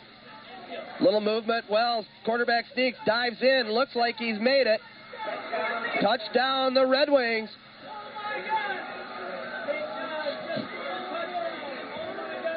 The Red Wings. They strike first here in overtime, Macker. And they got a pretty good kicker. Both kickers tonight, flawless, 4 of 4. You know, the big thing in overtime is get your extra points. You know that, buddy. Here is the huge extra point attempt. Howie Straub will snap it. Damon Wilcox will kneel down at the 10. The kicker, Matt Olmstead, the left footer. Here's the snap by Straub. It's a good one. It's down by Wilcox. The kick is up. It is off to the right. No good. Kid finally missed him. Boy, he blasted him. I must have just he just hooked it a little bit. Cavaliers have life. Corunna trails it by six, 34 to 28. You know, I'm curious about one thing. What happens? How do they ter- determine which side of the field you go for it here in uh, overtime? You know, how do they determine that? I have no idea. I thought you were the answer man. I've got the answers, but most of them are wrong. We're in overtime. The voice is starting to go. 34 28. St. John's just scored on a touchdown, missed the extra point attempt. Owosso and Swartz Creek will be following. We've got the overtime to finish off here in Corunna. The crowd on their feet. Offensive line play very important here. First and goal, the Cavaliers out of the wishbone. Bentley has McCarthy split left. Bentley on the option. Oh, he goes left and falls to a knee at about the 13. Lost his footing. Had Miller behind him, but couldn't quite get the footing to get the pitch to him. Not a great start. You almost got a throw now. St. John's didn't have a good start either. Yeah, but they got two first downs. We're on second down right now. Second, that's true. Second down and goal from the 13. McCarthy is split right. They send a couple men out with him. Bentley fakes to Hofacker. No, gives it to Hofacker up the middle. Gets it back to about the 10. Third down and goal in overtime. Corunna down by six. What do you do, big fella? Throw it. Easy for you to say. You got to throw it. 34 to 28. Corunna trails it. Third down for the Cavaliers. St. John has scored a six pointer on their possession in overtime.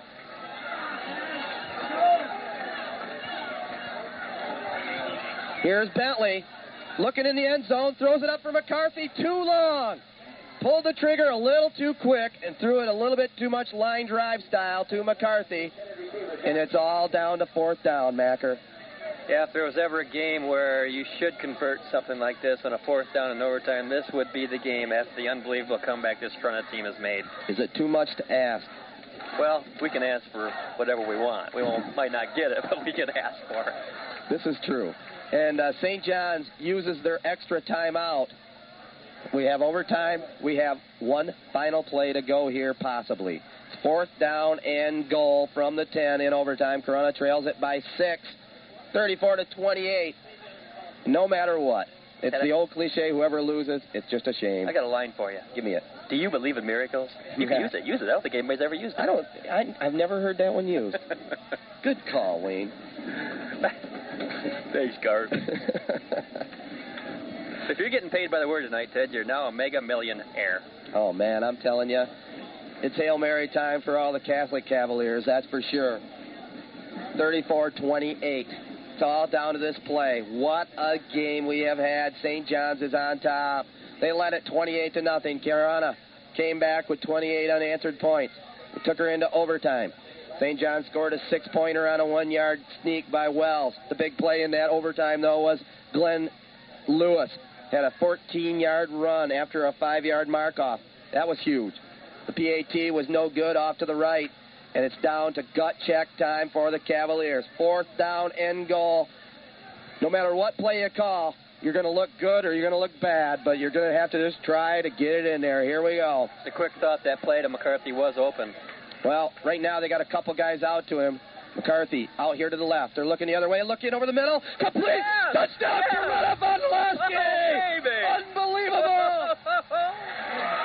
Unbelievable. They used McCarthy as a bluff and threw the bullet. Looking Bentley to Vondolowski. Touchdown Corunna. All knotted up. The extra point will win it.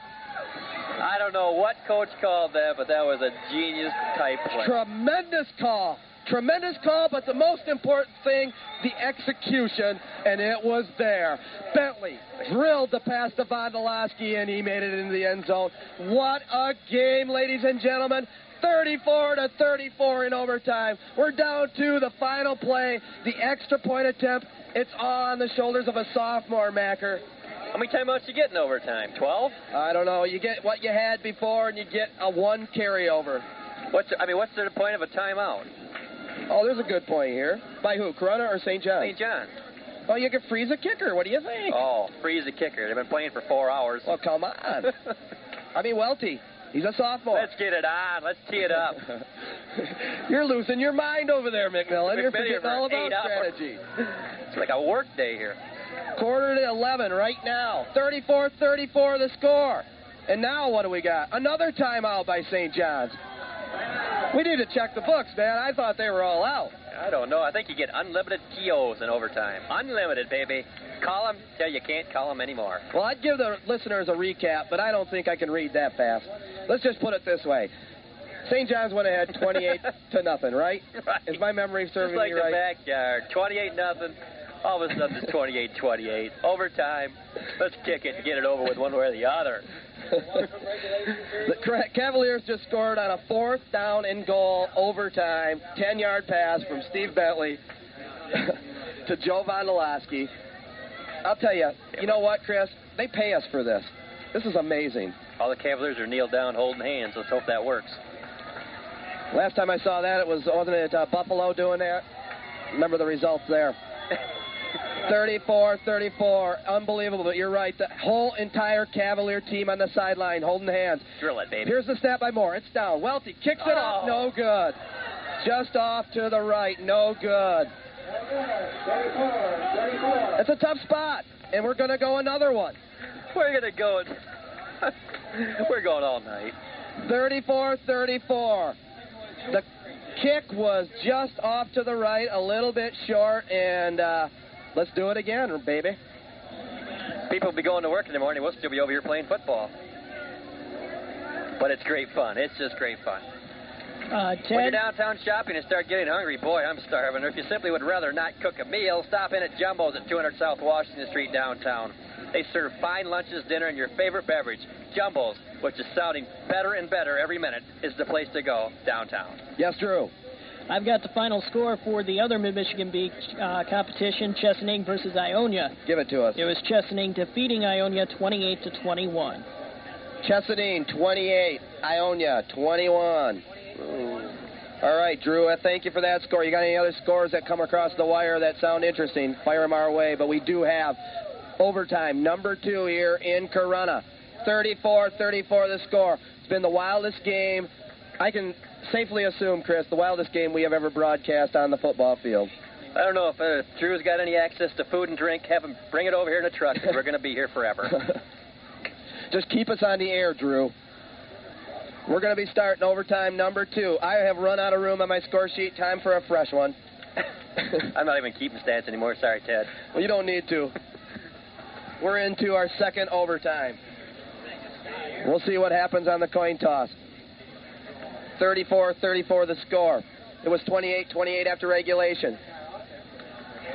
St. John's scored first in overtime. Six pointer. Point after was no good.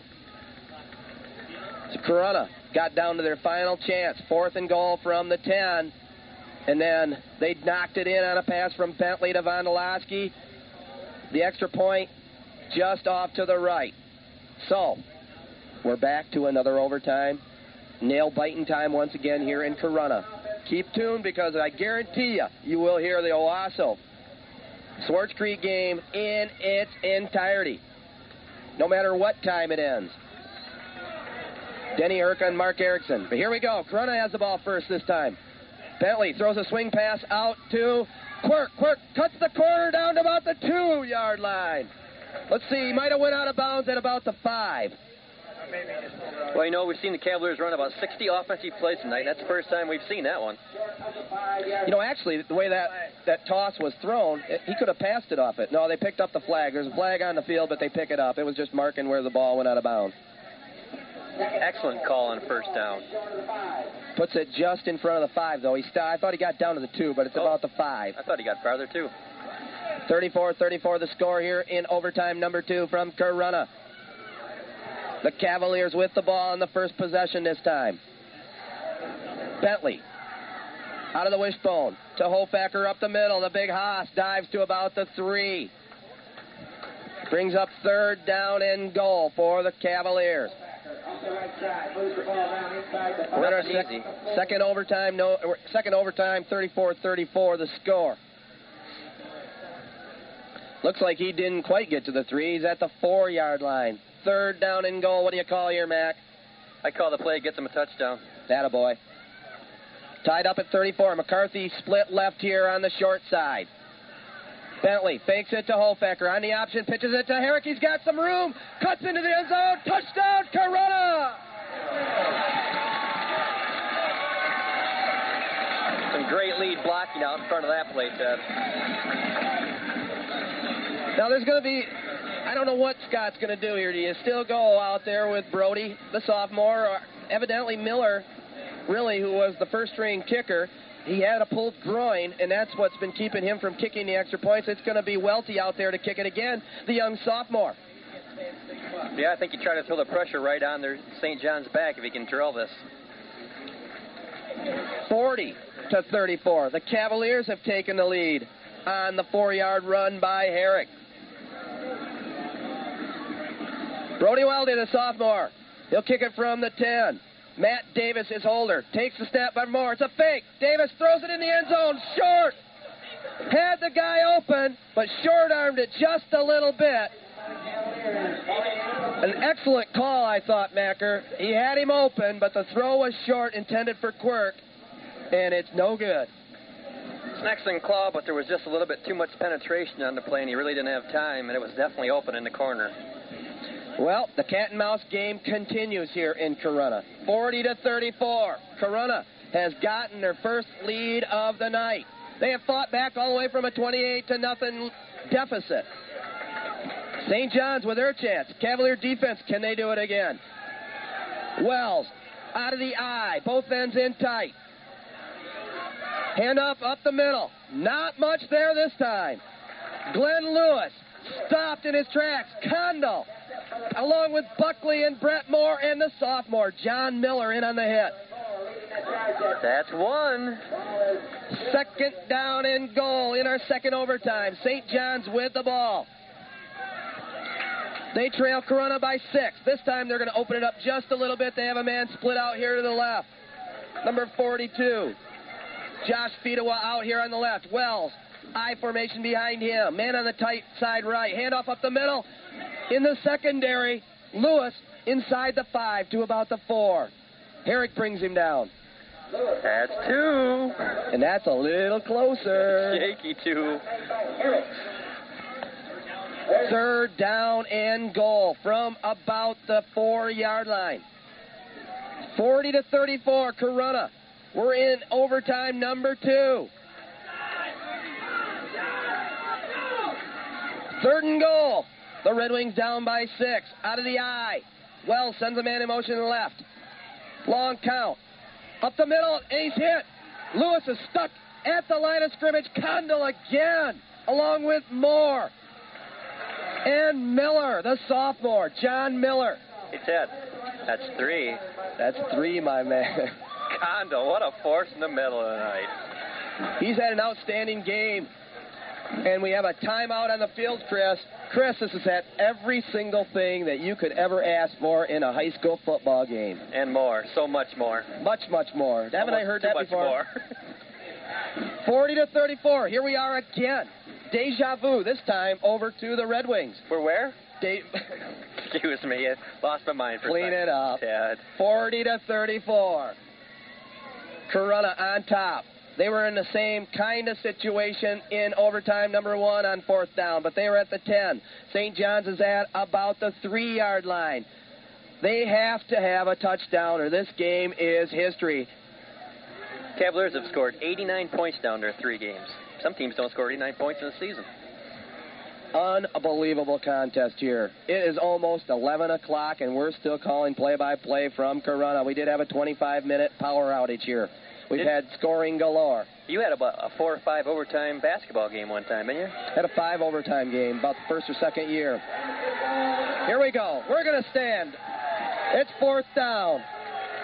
Fourth and goal. Second overtime. St. John's trails by six. Cavalier line trying to get pumped up. What play can Coach Cole he come up with?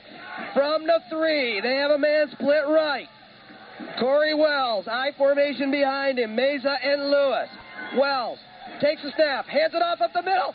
It's no good. Corunna wins. Ted, that's four, baby. It's history. The most remarkable comeback in Corunna history has just happened in front of us tonight.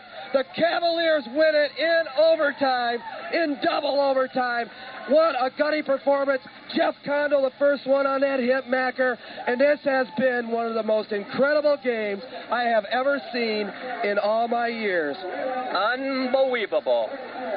The score, the final, Corunna 40, St. John's 34 in double overtime. And stay with us for the Owosso game, but we're going to finish up and give the wrap up on this. We owe it to you.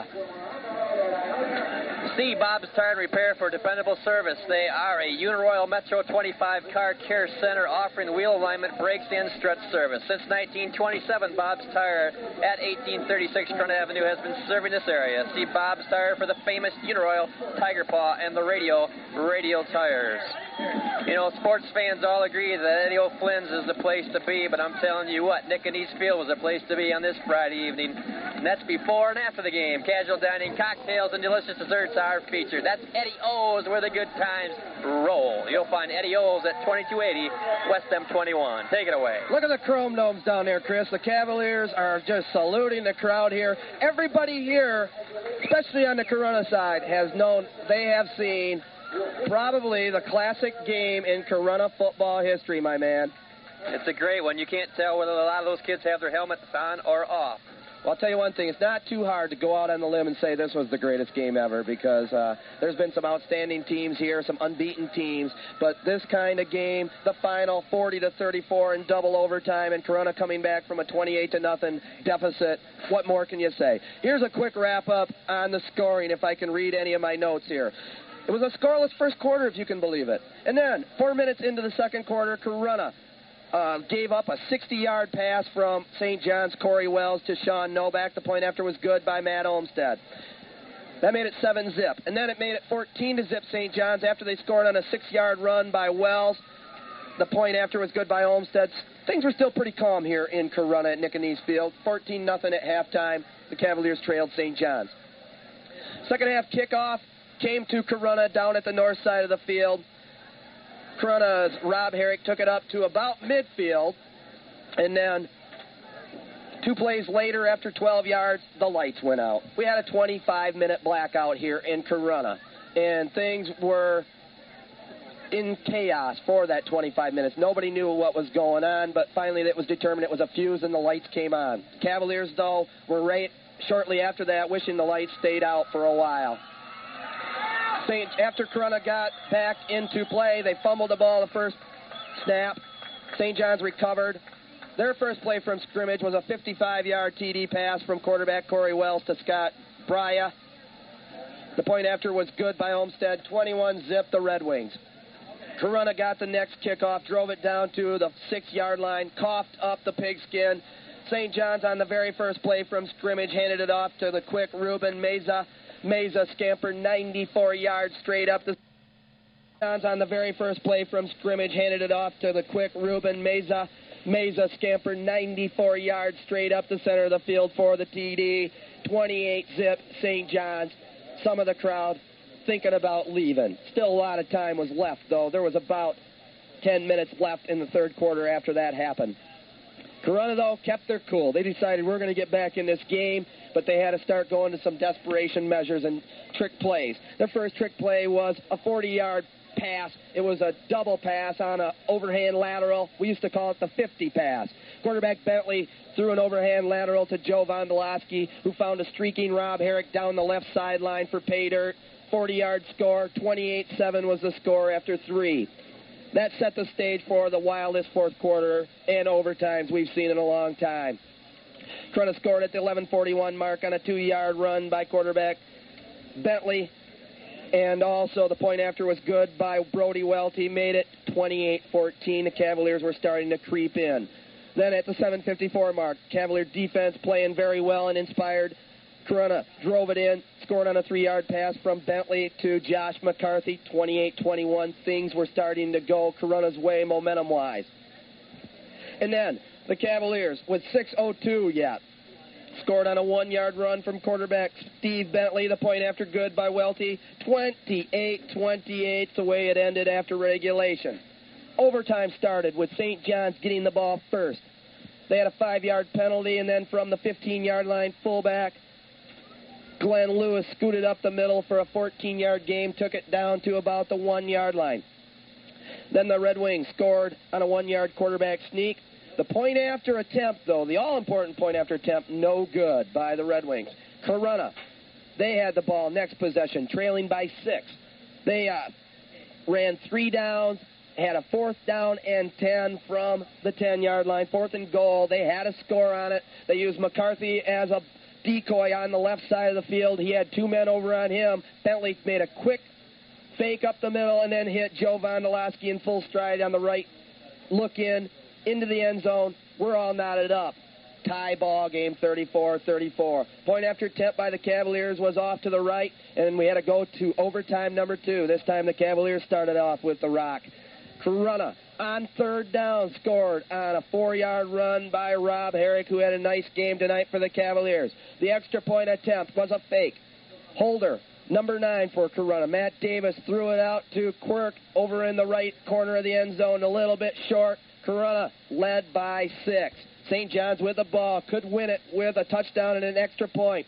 First three plays took them down to about the three yard line on fourth down. Jeff Connell and his gang green defense up front stopped the running back. It was all over. Corunna wins it 40 to 34, Chris. Yeah, I'm just going to give quick statistics here, Ted. The Cavaliers had, oh God, now I lost it. 403 yards total offense. St. John's had 384 yards. Mr. Steve Bentley came of age tonight as he accounted for 10 out of 16 in that second half for 180 yards through the air. Meza had 135 yards rushing for St. John's. Just an amazing game. We know you're waiting to listen to the Owosso Swartz Creek game. Just two more scores I want to throw out at you in MMB play. Ovid Elsie defeated Alma tonight, 26 to 19 over in Marauderville up in Chesaning. It was the Chesaning Indians rebounding from that trouncing last Friday night to Montrose to show they'll still be a force in the MMB. They downed last year's champs, Ionia, 28 to 21. So the wild finish here in Corunna Once again, the Cavaliers in double overtime over the St. John's Red Wings, 40 to 34. So on behalf of my partner Chris McMillan, I'm Ted Patel saying so long, everybody. Keep it tuned for the Owosso Swartz Creek game. What? What game?